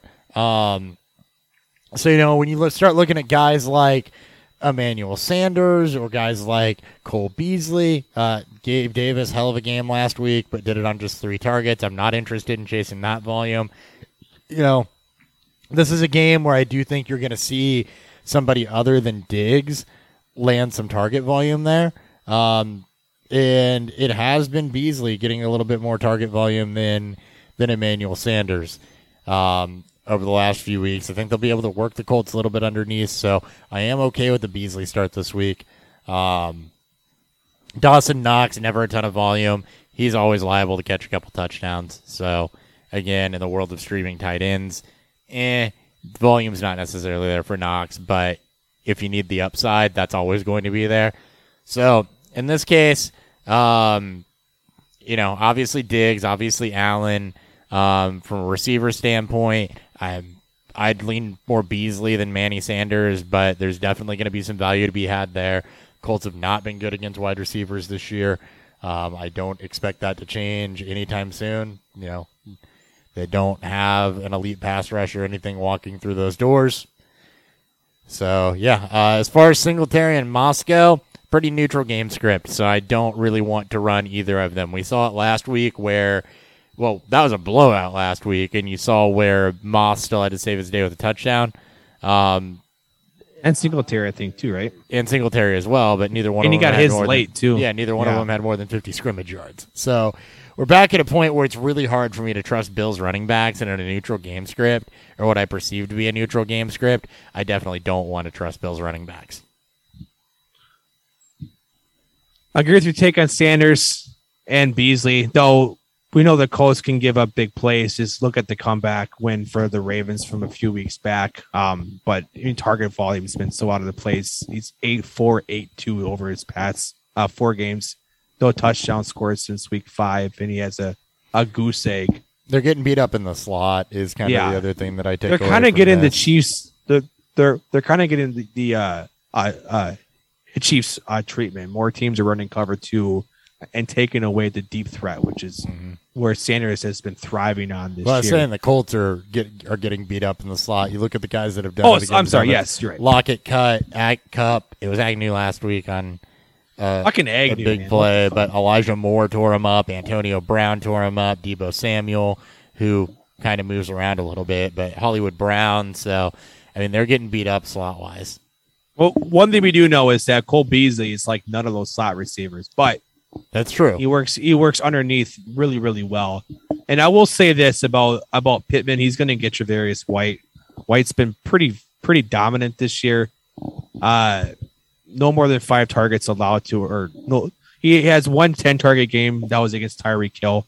No more than 5 catches allowed to a receiver this year for his primary target and I don't see how White isn't on Pittman most of the time. I'm not saying don't start Pittman, but be very, very, be just be aware. White's allowed no more than 52 yards this year and no touchdowns on the season. So if you have some other viable options, maybe in shallower leagues, or you you've just been lucky, um, be cautious with Pittman, even though he's been very good this year. And my problem is when I look at this, and we didn't talk about who's on bye. It's the Broncos, right? So you're already missing two potentially better options Yes. there. Um, you got the Rams on by, so you're missing some of your normal options there. So as I look up and down the schedule, it's kind of hard. Like I just wanted to look, as you said, better options and think who might be better options on a roster as I look at this, so that you don't get anything out of the Browns Lions game, you don't get anything out of Washington Carolina. Um, Niners and Jaguars, not much there. Titans, Texans, not much there. Elijah Moore for the Jets is maybe a guy that I would run out there ahead of him against the Dolphins. Tre'Quan Smith for the Saints is a guy you could could maybe look at, but I don't love that volume more than I, Pittman. I, I wouldn't. no, Um, yeah, I wouldn't go that far down. Bengals, Raiders, so Hunter Renfrow. We talked about him earlier. Uh, and Chris- Obviously, both Bengals receivers are playing. yeah, Christian Kirk is the other I- one, yeah, and I, I, think that's the baseline would be Kirk, right? Would Yeah. you do Kirk or Pittman? And even if Hopkins wasn't, or even if Hopkins is I'd healthy, go Kirk. It's if Murray's matchup. playing, I'm definitely playing Kirk. So I'm not saying don't play Pittman. I'm just saying be aware that there are, um, yeah, his defensive back matchup is definitely not uh, not a great. great, one. But Yeah. there's also not a, gl- a lot of great receiving options going this week. I mean, you're No. either in in rough matchups for it, or you're you know not a lot of depth. Speaking of a rough, a rough matchup, that should be boring. Dolphins at the Jets. Dolphins three and a half point favorites on the road. 44 and a half is the game total. I thought I had this pulled up. Uh, Um, as I fumble fuck through Everything. finding finding this game here. I, I thought I had it pulled up. All right. Spread wise, uh, Dolphins have been great. They covered their last three games. Jets not been great in the season. Two and seven as underdogs. They've been underdogs every game this year, which is hilariously hilariously funny. Uh, so Dolphins who have kind of I mean they look good against you know they look okay last week. I think they get more props than what they actually just actually should get. This is a game that I'm probably just not going to bet. I don't like the game total. It, it, it seems enticing to bet the under. Um, but you know, Jets soft defense, the Dolphins been back and forth. Um, and Flacco playing, you may see a little more, you know, check downs run. So maybe take the under. Spread wise, though, if you want to, you know, you want to ride the streak that the Dolphins are on, you know, uh, uh, covering three straight, then sure cover that. But I'll uh I'll take my chances on just betting the game total. Yeah. All right, looking at this from a fantasy perspective, as I, you know, I look at Miami, so we're going to start from the Jets side of it as I'm looking at Miami's defense. The running back side of this is not pretty. Um, they have not allowed a 100 yard rusher since since Jonathan Taylor in week four. Um, they do not give up a ton in the receiving game to backs either. They have not allowed more than 40, 49 yards to James White all the way back in week one is the season high water mark for Wow. for allowed receptions. It's not that they're not playing the people that don't catch the football either. They've played uh, Devonta Freeman. They've played um, well. They played the Falcons, so you had Cordarrelle Patterson in there. Um, they've played Jacksonville. Um, yeah, Jacksonville, Tampa Bay, Indianapolis, Vegas with Kenyon Drake. So I mean, it's not that they haven't placed, but played backs that can receive. They just don't give up a ton to to receiving backs. Uh, also, not giving up a a ton of touchdowns. Uh, they have not given up a touchdown since week six, a rush touchdown or a touchdown to a running back since week six, actually. So um, avoid the Jets running backs, if you will. Um, little different on the receiver side. Uh, we have seen receivers get a little bit going here. You do have Flacco coming in. Uh, game script should be eh, relatively neutral. Um, Elijah Moore is a solid upside play, um, but again, you got to be a little careful with the fact that it's been a little inconsistent. Uh, Corey Davis is another guy that I I want to look into a little bit more here as to what's gone on with him the last couple weeks. There's going to be a Jets receiver that's relevant. So Elijah Moore's been over six targets each of the last several weeks. Um, he's turned that into three touchdowns over the last two weeks. They're finding ways to get him involved, so I think he's going to be the guy that I want um, if I can help it, just because the upside is is a lot more. Corey Davis came off of a decent game against Buffalo, 93 yards and a and a losing effort on on seven targets. Um, he's had some boom games this year, so uh, I'd go with Elijah Moore though here too. Also, when you look at it matchup wise, Davis is likely going to end up with Xavien Howard. It's not quite the indictment that it used to be, but not good still. This this is probably just a good game to just overall. Yeah, If you can, if you can, I like Elijah Moore. Yeah. I'm not. Yeah. If there's only one player that we really like from it, it's probably not the the game you want to target when you're trying to find you know No, upside plays to it. Like I mentioned, wide receivers a little scarce. Oh no, of course. Yeah, I'm not. Yeah, I'm so, not. Yeah, I'm just saying. Just, just in general, Yeah. try to target games with high game total. yeah, wide receivers a little scarce. So if you do need somebody, I'd look for Elijah Moore. He may even be on waivers. Um, flipping this to the Miami side of it again, it's not a high game total. Uh, I talked about the volume that Myles Gaskin is getting. I ran into a great week where I have to start Myles Gaskin in a couple places because he plays the Jets. So um, I do like Myles Gaskin this week as somebody that I want to plug in and start. For example, we'll use the Buffalo Bills as the low water mark here. I would take Gaskin over either Bills back this week Oh, easily. over him and Singletary. I would take him over um, whatever you're going to get out of the. T- even though the Titans have the Texans, you know, I'd probably take him over. eh, It's rough, man. Running yeah, back. it- running back is it is rough. Um, It, it, I mean, I mean, I mean, honestly, likely where you drafted Gaskin, especially if we're going to lose Kamara too. yeah, Like, and then Miles Sanders probably isn't back, Mhm. and it's not like you're going to play Jordan Howard with confidence. Barkley's questionable in a Monday night game. Yeah, You got to roll the dice on that one. So that's Oof. that's where you're that's where you're at. So um, I like Myles Gaskin this week. And we just talked about the Jaylen Waddle volume. Um, I'd absolutely still play into that volume. This is a guy whose floor has been six or seven targets. So Oh, Waddle should definitely be played. I Yeah. think he's easily a high and flex wide receiver and the uh, Jets, three range. I don't know if people are just like beating up on them to stat pad or whatever, but they're giving up a ton to quarterbacks right now. Um, and normally, you know, when you see a team like the Jets, they don't give up a ton to quarterbacks because you don't have to throw against them. And by a team like the Jets, I mean a team that's not good, but they've actually been able to generate some yardage and stuff over the last couple weeks. So, um, I think teams had had have had to throw against them a little bit more. I think over the last five weeks they'd given up the most points to quarterbacks. Was the stat? The saw. Jets. Yeah, most fantasy. Yep, most fantasy points given up to quarterbacks over the last five weeks. So it's a great week to start Tua. Yeah, I think you can play. You can stream Tua with some confidence to it. Yeah. and I, the game shouldn't get out of hand enough to where They, they're going to run more. last five weeks they've given up 25 plus to Matt Ryan, Mac Jones, Joe Burrow, Carson Wentz, and Josh Allen. I mean, all I see there are just elite quarterbacks. And- now they get the most elite quarterback of all time. No, no, sorry, other way around. Other way Just kidding. around. Just, just kidding. All right, we talked enough about this game. Football team at the Panthers. Panthers are three point favorites at home. Forty three, even is the game total.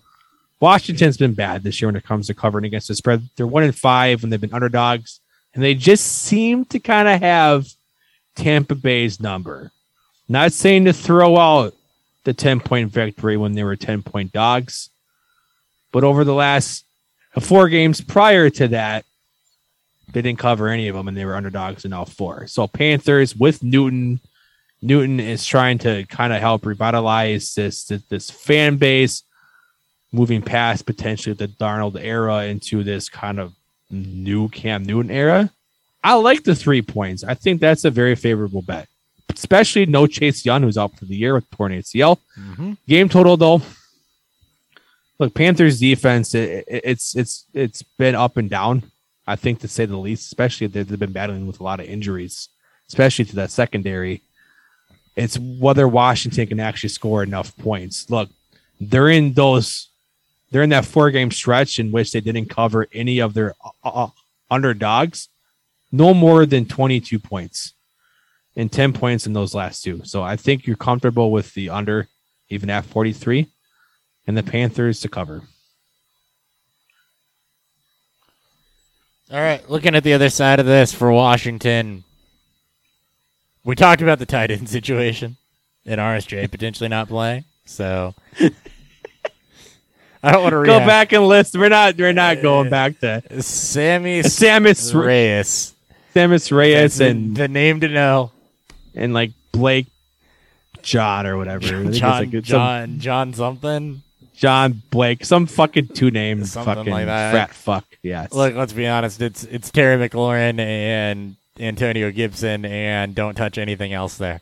Even Taylor Heinicke has not been a valid streaming option. He's got rushing floor, but oh my god, is the passing op has the passing not been good? it's been he's he's fallen uh he's fallen back to earth. It's like Yes. it's almost like Taylor It's like Heinicke, like a lot of backups we've seen, came in, had one good game, maybe a couple, and then fell back to earth a bit. Yeah, He's he's a high effort, and the locker room loves him. So for some Yeah. reason, we all just buy into him. Yep, touchdown volume is not there though. Um, efficiency is not there for Heinicke. Stay away from that. Cam Newton, alluring stream to me this week. I've got to start him in a couple places.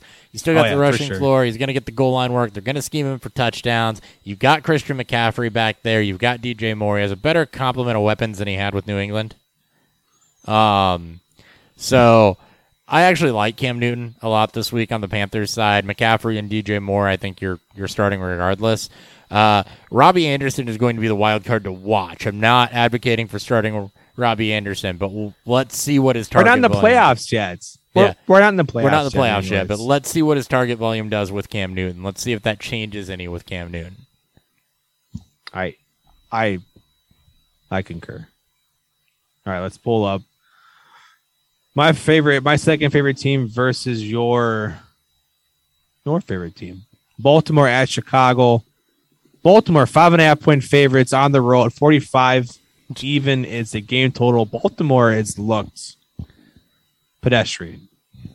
Yeah, but they're playing the Bears, who have looked something below pedestrian. Hey, they they look good against Pittsburgh, which I don't know how much that's saying. I think they should. They obviously they should have. I think they should have won that game.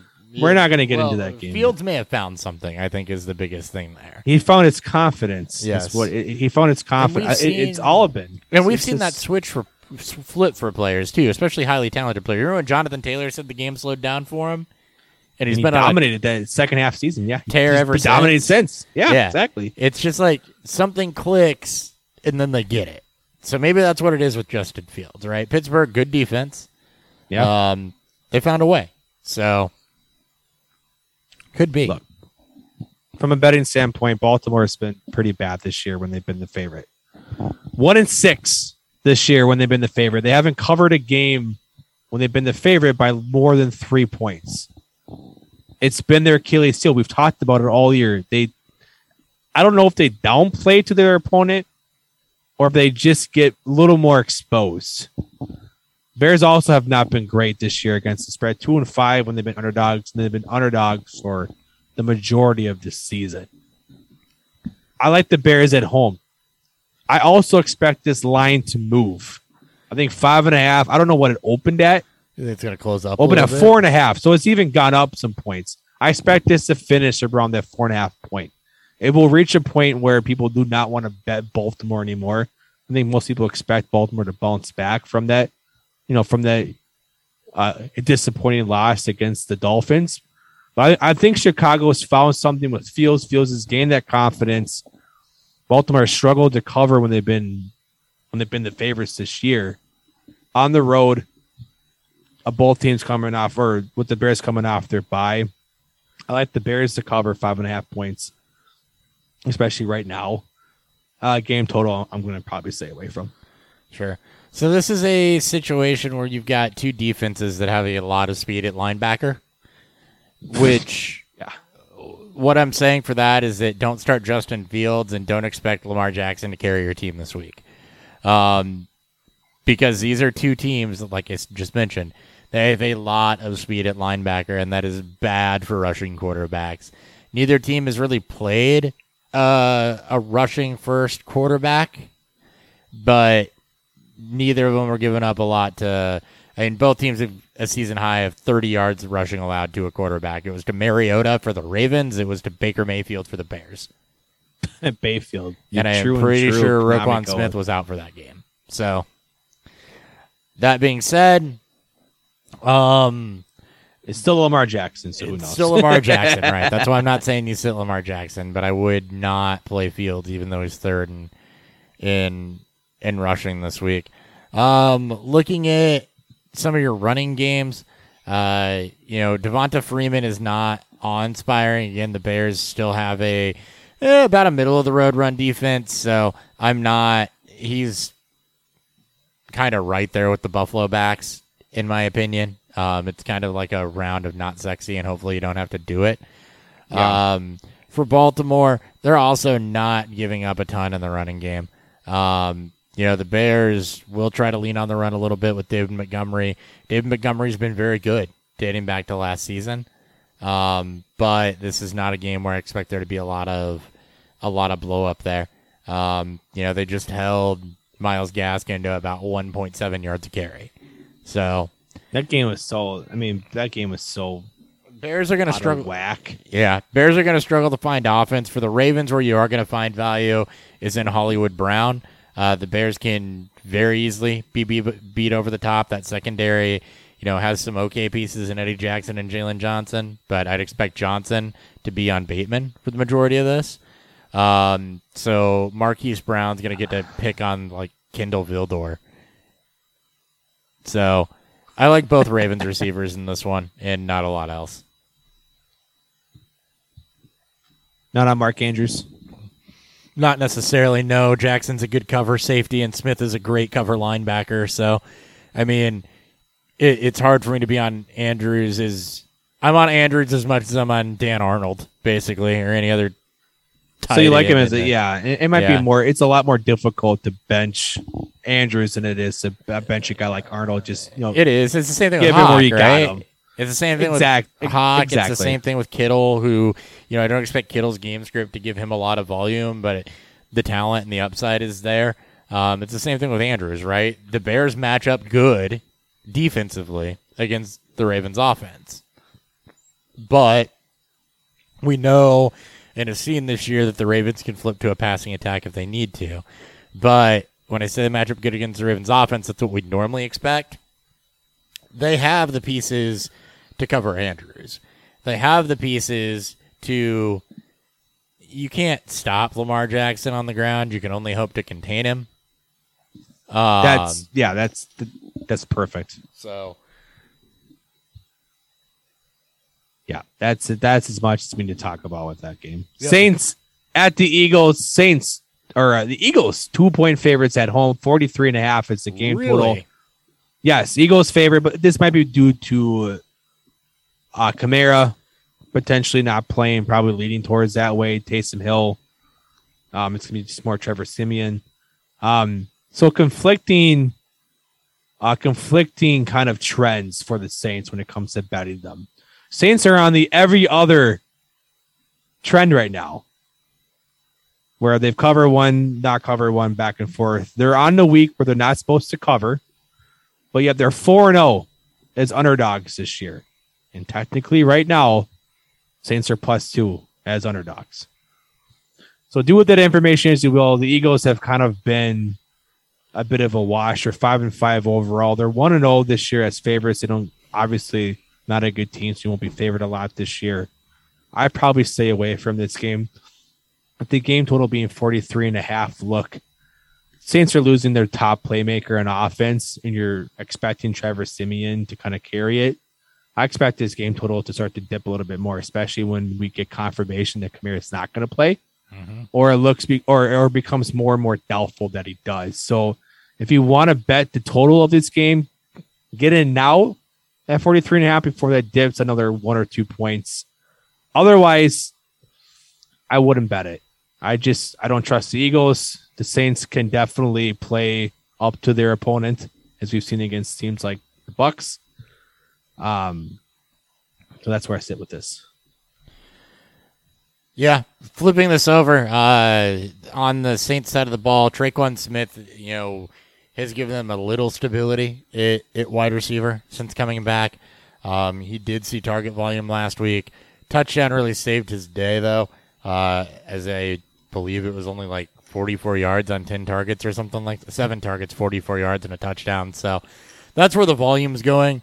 Um, same thing with Callaway. So that makes it really hard to want to play a, a Saints wide receiver unless you're you're in a pinch. They're very touchdown dependent. There's not a lot of floor there to any of them.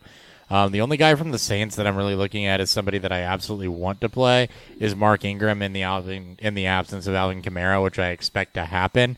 Um, over 100 scrimmage yards last week. We'd kind of hypothesized that once he got out of Houston, some of the efficiency would would come back. Um, and it has. Um, for New Orleans, he's been over 50 scrimmage yards since he got back into that lineup.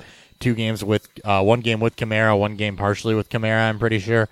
Um, and it's gone up every week. So he is finding some efficiency. He had two touchdowns last week as well. So a little bit of a blow up game for him, and that's how the Saints want to run this offense. So if there is no Kamara, um, I have no pause about about starting Mark Ingram. Uh, the Eagles are not a team that that necessarily strikes fear in me against running backs. They've been okay against them, but you know they gave up what I would consider viable days to the likes of Melvin Gordon, Jermar Jefferson, uh, decent day to Kenyan Drake, huge day to Fournette, Chuba Hubbard. So you know Ingram's going to be able to find some success here against Philly. Um, flipping it over to the Philadelphia side of things. Uh, you know, Jalen Hurts, the rushing floor is there. I think you can absolutely start him. New Orleans has been very, very good against the run. I do not want to get cute with Jordan Howard or Boston Scott this week. Um, you know, Gibson, Barkley, McCaffrey had big games against them, but then Aaron Jones, Brandon Bolden, Alex Collins, Mike Davis, D'Onta Foreman, all relatively, uh, you know, Leonard Fournette, all relatively kept in check. Jordan Howard is not on the level of Barkley, Gibson, or McCaffrey. I don't want to go out and run him or Boston Scott in this game. Um, what I am interested in is Hurts and at least the passing game a little bit. Uh, we've seen DeVonta Smith kind of come on a little bit over the last few weeks. Uh, he's a guy that we didn't talk about earlier on in this episode, uh, but he's getting the majority of their volume in receiving work. Six, 12 targets, three touchdowns over the last two weeks. So um, DeVonta Smith on a little bit of a hot streak. Goedert obviously is a tight end, and tight ends are just they're trash. So you either start them or you don't. I'm going to go with probably not. It's going to be a struggle of a game. I don't expect Yeah. there to be a lot of points in this one. Sounds like Vegas doesn't either. Outside of Mark Ingram and DeVonta Smith, you know, and Jalen Hurts for rushing floor, there's nothing really sexy here. No, I agree. Texans at the Titans. Titans 10 point favorites. 44 and a half is the game total. Titans, uh, first time this year, they're double digit point favorites. Houston, six time they've been double digit point underdogs, two and three in those five games. They're 2 and 0 to start the season with a Tyrod Taylor. Obviously, Tyrod struggled in his return against the Dolphins. Um, then you had, eh, eh, you know, their bye week, so hopefully things have kind of, uh, no, they didn't have it, but hopefully they've righted that ship in his return here. So from a betting standpoint, Tennessee's been fantastic this year. They're seven and three on the season. Generally, they're double digit, or generally they're underdogs. As that's been generally where their their wins have come from. Two and three as favorites this year. Again, they're not double digit point favorites, so it's hard to know um, what to trust there. With no Derrick Henry, it's hard. It's hard enough to kind of run down the clock here. Um, but Houston again has been kind of up and down bad all year. So from a betting standpoint, I'll take Tennessee at home in hopes that it's we're one, we're still one more week out from where Tyrod is back to 100 percent. Game total again, it's expectation that Houston can keep up with Tennessee and score enough points to get there. I'm going to stay away from the game total and just take Tennessee at minus 10. Yep. Tennessee running back situation's what we're all watching, but I don't think this would be a Jeremy McNichols game anyway, even if he were to play. Um, the screams D'Onta Foreman and Adrian Peterson just get ahead and grind this one down. So I'd expect those two to mix in a little bit. Foreman's looked like the more efficient of the two backs, though, and he definitely fits Tennessee's running scheme for sure. So, um, start D'Onta Foreman this week is kind of a bold, not so bold, good game script call. Especially if McNichols is not gonna play. Yeah, Especially especially without McNichols. I love a Foreman start this week. I'm okay with the Peterson start. Um, nothing else in the receiving game other than AJ Brown. I know we saw um, um, Marcus something. What was his last name? Why can't I think of this? I totally just blanked. Yeah, I don't know who you're going from. Uh, Titans receiver Marcus. Oh, Marcus Johnson. Marcus Johnson. That's it. Yeah. Yep. Um, don't chase those points. That was- I needed to remember his name to say ignore that.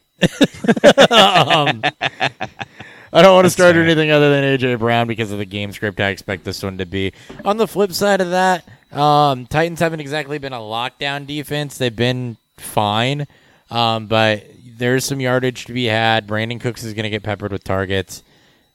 I don't want anything else other than that. But Brandin Cooks is at least going to have some volume and should be able to give you uh, a relatively solid day there. Um, we saw him uh, start the season at least all right with Tyrod Taylor there.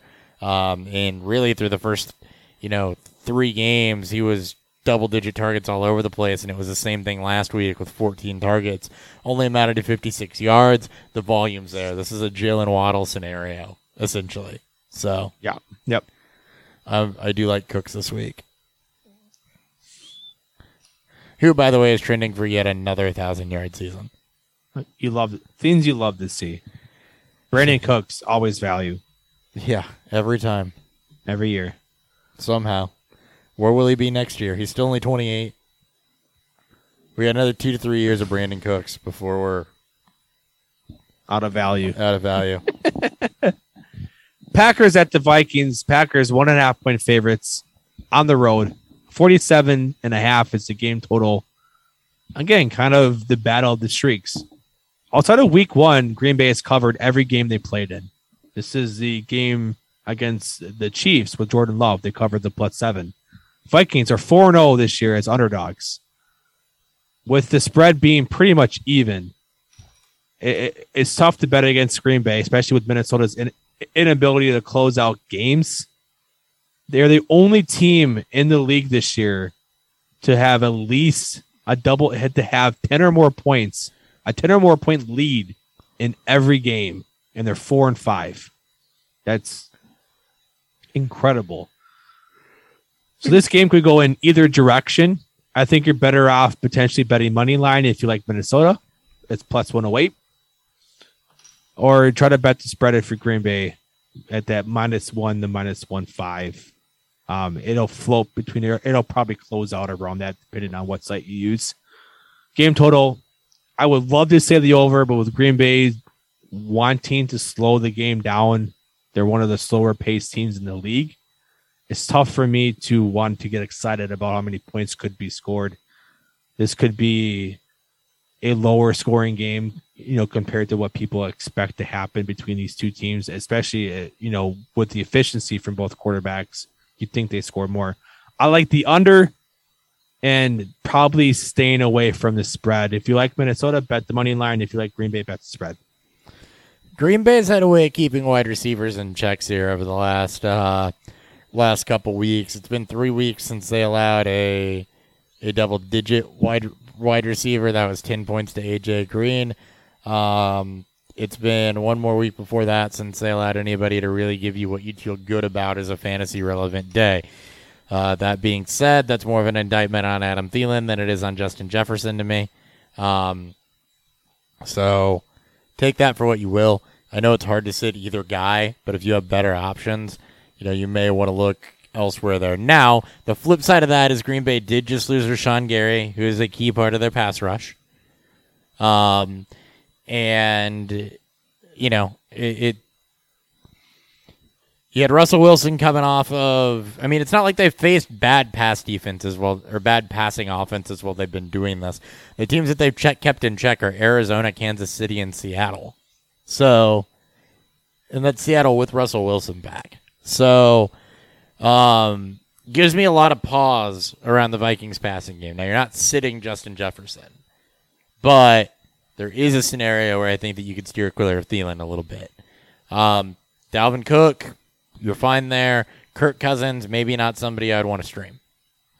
Uh, flip side of this for Green Bay, no Aaron Jones. AJ Dillon should get the run there. What I want to watch in a game that I'm hoping can push a little bit of pace um, is Kylin Hill. What's his role going to be without Aaron Jones there?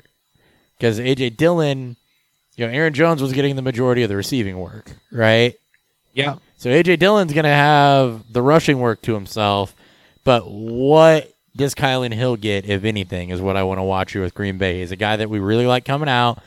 Again, something to keep an eye on for waiver wire next week because we won't talk to you till next Wednesday, right? So, um, just like I said, I was watching what Robbie Anderson's target volume is going to be with Cam Newton. I'm watching what Kylin Hill's volume is going to be with no Aaron Jones there. That's not saying go start him.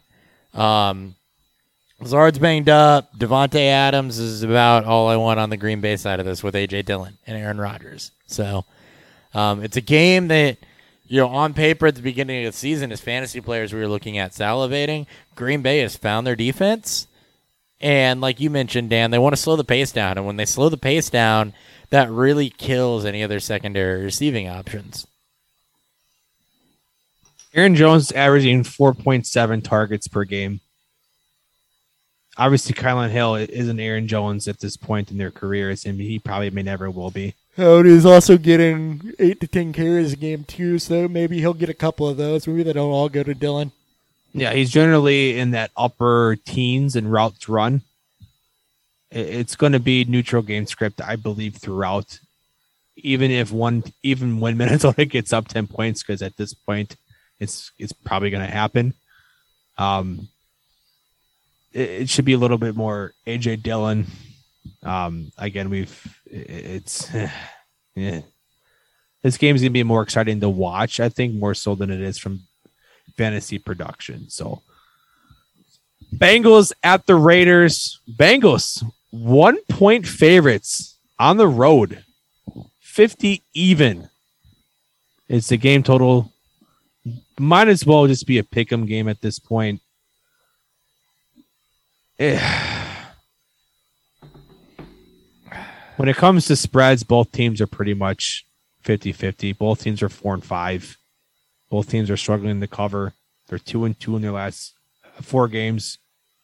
They're both on 0 and 2 streaks at this point. Raiders are three and two as underdogs, while the Bengals are one and three as favorites. But when this game pretty much looks like a pick 'em, you might as well go ahead and pick the team you think will win. Raiders, neither team per FanDuel has an even or better money line bet. Raiders are minus 106, Bengals are minus 110. If you're going to bet this game, you might as well bet to, on who you think wins it. The game total at 50 in the spread as it is. I like the over and just have fun. Maybe tease down and get an extra five and a half points or another six and a half points for whether team you like. But I, I just like the over. Just let's th- throw this game on and hopefully between Burrow and Carr, we can get some light shows. And oh god, I just about threw a beer bottle. I don't. I don't disagree with that. Um, I like both quarterbacks this week. Um, this is a, a, week where I'm actually kind of a fan of uh, running out Josh Jacobs because pretty neutral against the Bengals. He is getting more run than Kenyan Drake is. Um, I don't expect him to be schemed out. Um, should be get right for Waller. Hunter Renfrow is a good play. Um, flip side of this, we talked about Uzomah earlier on. Think he's a guy that you have to plug in. Both Bengals receivers with Chase and and Tee Higgins are going to be solid solid options here.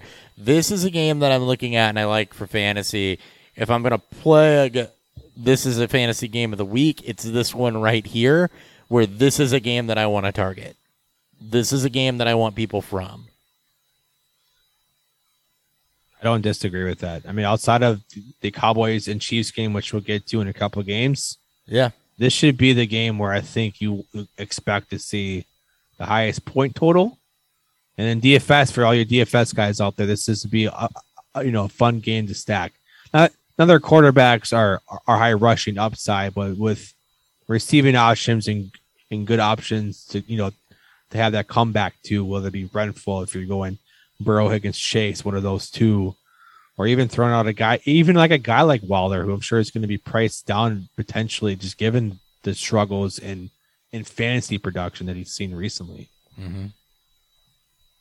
All right, uh, Cardinals at the Seahawks. Cardinals one and a half point favorites on the road, a 47 and a half game total. Hopefully, this is the game that Murray is back because God forbid I do not want to see more Colt McCoy. Jesus fucking Christ. It's trending that way for Murray. So let's, let's, let's hope for Murray. Because with Murray, you get him on a almost on a five game streak. Obviously, against the, the Packers didn't go their way. They're five and one with Murray over his last six games. This season, they're three and three as favorites. Seattle, again, kind of in that middle of the road. They were three and one uh, coming into this against the spread. Obviously, it's hard to know what the offense is supposed to look like with Wilson coming back from his injury in that first game and playing at Lambeau in not so fun weather conditions. They're at home in their dome. Hope should be far better weather conditions. If Murray plays, this could be also an extremely fun uh, game stack in DFS. And with the game total at 47 and a half, if Murray plays, I want that over. If you want to bet before you get the word, just because you expect the game total to rise when Murray is confirmed to play, then bet it now when this is at 47 and a half. Uh, spread wise, with it being pretty much a pick 'em, I do like the Cardinals more even without Hopkins. I don't think Hopkins is what makes this offense have to operate the highest level. It's Murray. And they can find that receives and they you know they can find replacements to what Hopkins would provide. So I, I do like the Cardinals to cover one and a half because I do expect Murray to play, and I like the over. All right. And flipping this over to the fantasy side of it for the Arizona Cardinals. Um, you know, we mentioned James Conner's touchdown upside, so completely ride that in this one. Uh, you know, we hope Seattle Wilson's got the the rest knocked off and can keep this game going a little bit, but um, you know, we saw basically that, you know, Benjamin is not gonna be a one for one replacement for for Chase Edmonds, and that is good news for James Conner. Hopkins looking like he's not going to play this week. That means you should absolutely be wheels up on Christian Kirk, um, especially with with Kyler Murray back. Um, Seattle's a little bit trickier. Chris Carson likely to not play. Uh, we're very heavily watching Alex Collins, which means that this could be a, a game that ends up being a hot hand approach between DJ Dallas, Rashaad Penny, and Travis Homer, which is not sexy for anybody. Um, that's a situation that I think I would generally like to avoid, despite the Cardinals not being good against the run, like, because you have no guarantee of what that volume is going to look like. Um, I will go ahead here real quick while I've I've got it. Go back and look at last week, um, which I'm assuming wasn't a ton of volume against Green Bay. They were down the whole time. Um, you know, week before since since Carson's been out. So last week it was majority Collins. Homer's the only other one that that saw any work. Um, makes sense, right? Because of what you were doing game script wise. Um, against yep. Jacksonville, which was a game where they led, but you're working with Geno Smith, it was all Collins, but Rashaad Penny got a little bit more work and was horribly inefficient with it. Um, with with Travis Homer going back Week before that, they lost to the Saints in a close game. Uh, it was about the same split with Penny and Homer. So, no guarantee on who's going to get the volume there, basically. Um, if you need somebody, you're desperate. Looks like it's going to be Penny or Homer over Dallas. I'd probably go Penny. Um, he is getting more run than anything, but not a guarantee. It's not like an ace in the hole at all for that one. And the wide receivers have both been very up and down for Seattle. Um, Arizona will definitely give up points to wide receivers, but there's no real consistency around who they're giving up those points to or what type of player they're giving up those points to. Um, I do think, let me see what you deduce from this. Top wide receivers against Seattle. Um, or sorry, against Arizona. AJ Brown, Kendrick or KJ Osborn, DJ Chark, Van Jefferson, Deebo Samuel, Donovan Peoples Jones. The only dud they've given up was against the Texans, so Brandon Cook. That's Cooks. That's the only guy that didn't do anything against them. that was Davis Mills. So, yeah. So. so Randall Cobb, Brandon Aiyuk, Robbie Anderson. That's a mix of slot guys. That's a mix of outside guys. But all of these guys, a little bit more speed. I'd think, say I mean, but Lockett, Metcalf, both receivers both you know? have speed, yeah. so it's both receivers. When you look at San Francisco, we saw Deebo and Aiyuk both put up put up good games. Robbie Anderson had the better game last week against Carolina. Before that, Beckham and Peoples Jones. Uh, you had Cooper, uh, Cooper Kupp, Robert Woods both have double digit games, so I would agree with that. It looks like it's both receivers for Seattle. Long way to get there.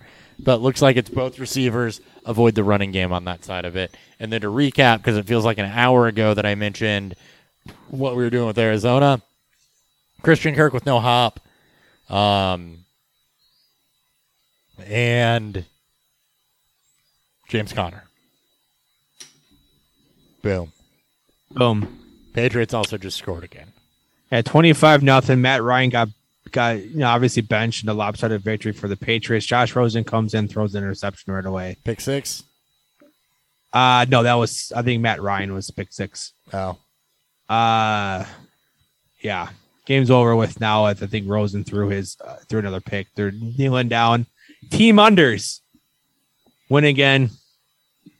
Yeah. Shout out. just Delarkey. 25 points there. Pretty some pretty mediocre games all around. I mean, Yeah. I went yeah. Uh, big note that uh, Harris and Rhamondre Stevenson pretty much splitting touches that whole game. Harris working back from injury, but if Stevenson continues to play well, Well, Harris working back off- from concussion though, not soft tissue or anything either. So that's short, fair. but also short week. So Also true. All right, let's wrap this shit up. Oh, we got a question coming in. Michael Chap. Oh, late. What's, hap- what's happening? Hey, we love late questions. Pitts, Gaskin, Renfrow for what running back? What running back can I real realistically get for these three? so you want a package and a three for one deal, maybe two for one. You know, pick between the two between Pitts, Gaskets, and Renfrow. Basically, looking at upgrading from Gaskin. Who are you targeting?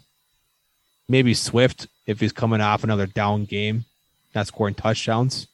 A lot of fantasy gamers just like to see high point total. When you don't score a touchdown, you, you you're missing those points. Maybe Swift. You might be able to hold on to a, guy like Pitts potential or somebody, and uh, David Montgomery's a guy that I look at the Bears schedule the rest of the season after this Ravens game and kind of like it. They go Lions, Cardinals, Packers to finish out the stretch, and then the playoff run is Vikings, Seahawks, Giants. So really like the Bears schedule and the fact that they'll definitely use David Montgomery a little bit. So that's a guy that that I could see targeting as well.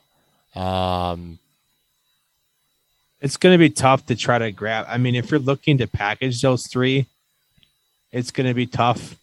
Renfrow. I mean, obviously. I mean, if you believe, if you want to sell high off Renfrow, I mean, I don't. I mean, you know, Renfrow, I'm feeling different about it, but Yeah. Pitts is your best piece there, but Gaskin, wait until after this weekend uh, if you're going to package Gaskin, because I think that Gaskin's going to have a pretty solid, solid game this weekend. Get a little bit more volume out of that.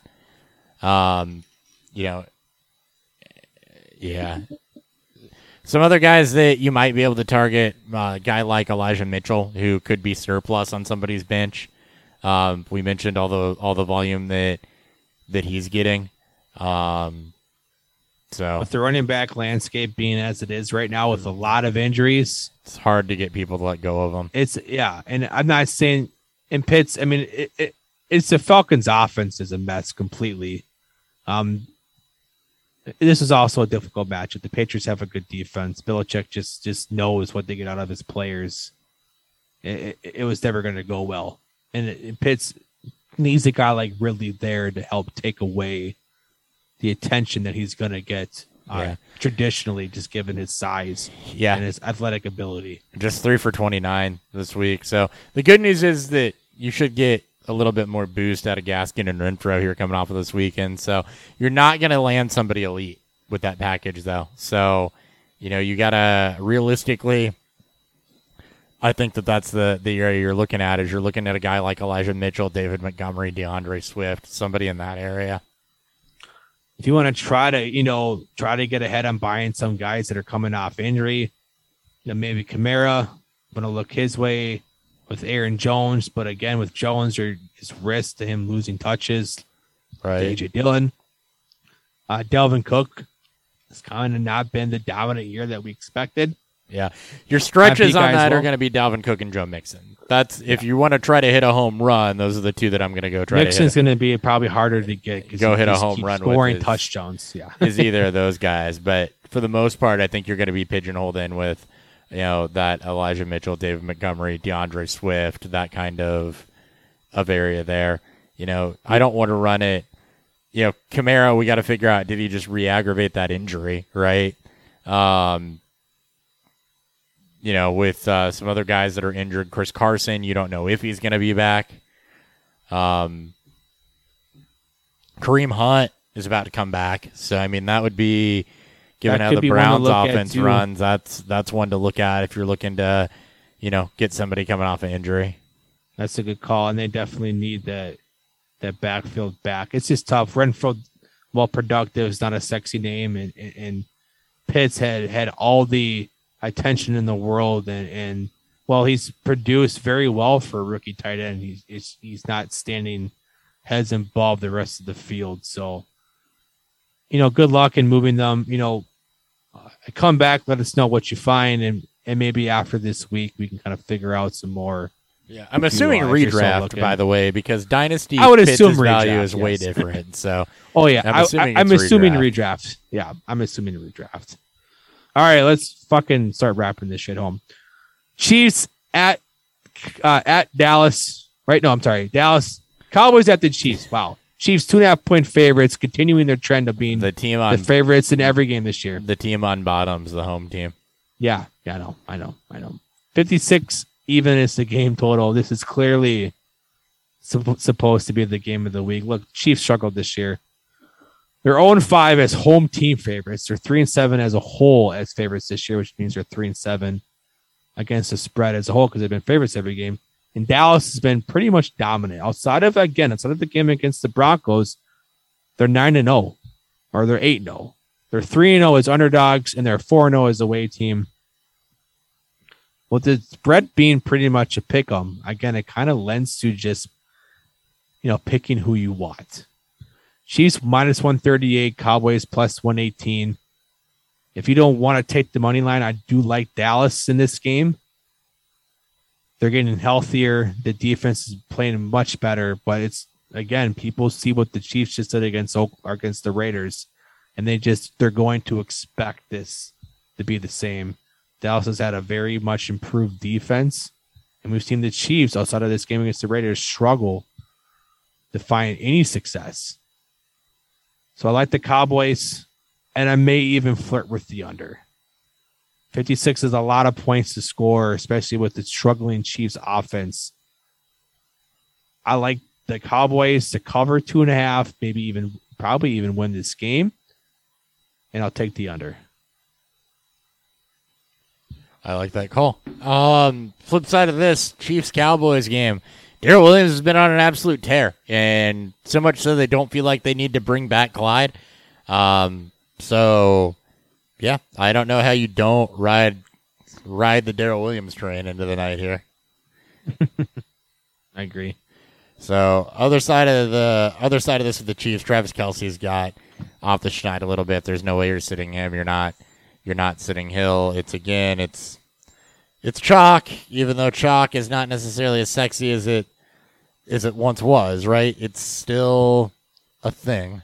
So uh, up and down, by the way, for backs against against Dallas. Melvin Gordon had himself a good day. Damien Harris, Devontae Booker, but then some bad games mixed in there too. KC's got enough balance to where I think that you're totally fine with Darrel Williams. On the flip side of this for Dallas, everything. I mean, Michael Gallup and Dalton Schultz, I'm still kind of like out on how that's going to land, right? Um, we did not get a lot of clarity in that scenario in a 43 to 3 blowout where Cooper Rush is in at the end of it and they're not really having to throw. Um, neither guy really did that much. So interested to see what that's like in a closer game. That's another kind of point to watch, especially as you get towards waiver wires and Michael Gallup might be floating around out there still. People dropped him during his injury. So more of a point to watch than anything, but I'm okay with Cooper, Lamb, Zeke. Uh, Tony Pollard falling off a little bit since his hot start, but, you know, should still see some run, I would think. Is is he's, he's the highest upside backup. And in a game where He you know you have a near pick 'em in a 56 game total, like I agree. I think I I, I want to see how the I know how this Gallup and Schultz game Schultz team plays out. I'm still playing both, yeah. kind of with some confidence to it. Like this, you know, you know, we're so you know, people are so chasing that Chiefs and Rams game from a you know from a couple of years ago where he had what almost 120 points total, Right. and we're trying to you know find that game again. And what we're seeing that that's not you know coming to light, but I Yep. I'm chasing that upside in the you know in a game that may produce 80 plus. Yeah. Also, both quarterbacks. This is another game where it's just if you got pieces, you can start them. Uh, even if you have to spot start Tony Pollard, right? We talked about how the landscape Yeah. is is not great. How you know maybe you want to steer clear of somebody like Michael Carter, the two Bills running backs. Uh, yeah, Pollard is I think above that threshold at least. So something named Philip Franks threw an interception for the Pack. Felipe or- or Franks. for the yeah, Felipe Franks threw an interception for the Falcons. yeah, I remember Felipe No Franks, touchdowns and four picks. former uh, Gators quarterback, I think. I think that sounds right. Jesus Christ, that's bad. All right, two games left. Steelers Chargers. Power through it. You got it. Steeler or uh, Chargers are six and a half point favorites at home. Forty seven is the game total. I think Ben. I think Big Ben's supposed to be back in this game. He was right. Yeah, should be back. Both teams kind of been up and down against the spread this year. Chargers are five and four. Steelers are three and six. Steelers are one and three over the past uh, four games. So have been the Chargers. Um, as favorites, Chargers are two and three. Pittsburgh is three and one as uh as as underdogs and two and one as road dogs. I do like Pittsburgh to cover five and a half. Chargers offense just really hasn't been quite the same since that since those first three or four games. And while Pittsburgh's offense is still a bit of a mess, you can run all, all over the Chargers, which means slow game pace, a lot of Najee Harris. I like the 47 under because that's the game total 47 even. I, I like the under, and I like Pittsburgh to cover the six and a half. Yep. Flip side of this uh, for the Steelers. I mean, you got Ben back. It's going to be Diontae Johnson and, and Najee Harris. Um, I'm still not with Ben's new alarm. Like I'm not on James Washington, and there's Claypool's likely to not play. Pat Freiermuth is the guy we talked about again. He's a, a plug in and leave him at tight end right now. Um, I'm not too worried about him. He's definitely a top six to seven guy most weeks. In uh, pre, you know, hypothetically, if we were still to do pre-week rankings, he would be a top six or seven guy in pre-week rankings most weeks. So I'm okay with that one. Chargers side of it, uh, Mike Williams is falling off a cliff. This is going to be a good pass rush that they're facing. Uh, you're not sitting Ekeler. You're not sitting Herbert. Keenan Allen is the receiver that you want. Not a lot else to dive into there, right? I mean, there's not any ancillary pieces that I'm super excited about with this one. Um, you know, we got to see Ben back if James Washington's going to be utilized more with him uh, than he was with with Rudolph. Um, you know, we saw Ray-Ray McCloud do a little bit last week too. So I think Ray Ray just McLeod. ugly in general. Giants Bucs. Fuck that game last week. All right. Wrapping this up. Giants at the Buccaneers. Buccaneers 10 and a half point favorites. 49 and a half. It's the game total. Bucs is three and six this year against the spread. Giants are five and four. Giants have covered three straight games, all of which they were underdogs in between three and ten and a half points. Look, it doesn't really matter if this team's banged up. They just seem to find ways to keep in check here. The- and- And this is games against the Raiders, against the Chiefs, and against the Panthers. Look, Bucs maybe wanting to bounce back and kind of show that they're not uh, the same outing in which we saw against Washington. They are three. They are. They were three and zero against double. They were three and zero against the spread as double digit point favorites. This Washington game obviously changed that. They're now three and one. I do like the Bucs to cover though at at home, bounce back game. Uh, game total, I'm not willing to bet. I just don't trust the Giants' offense. If we get Barkley back, maybe I'll flirt with that over. But as of right now, if I'm betting the game total, it's the under.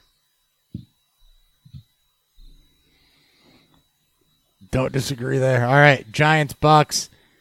Um, fantasy side of this one, Bucs defense is figuring it out, right? So you don't have any any soft spots here.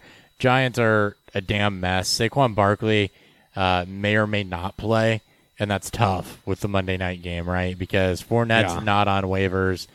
Um, you know, Devontae Booker is likely not out there on waivers, given that there's still the possibility that Barkley might not play, and you're not gonna feel great about Ronald Jones or or Gio Bernard in that one. So I would just have an alternative plan there um, already, and I don't know. I, I'm watch what Barkley does at practice tomorrow. Watch what the reports are, and hopefully you have something positive before Sunday morning to play on that. Basically, Barkley plays, you're gonna play him. if he doesn't play, um, I'm not looking at Booker this week because the Bucs are a very good run defense. And even coming off of injury after missing so much time, because the Bucs are such a good run defense, you may just plan on not playing Barkley anyway.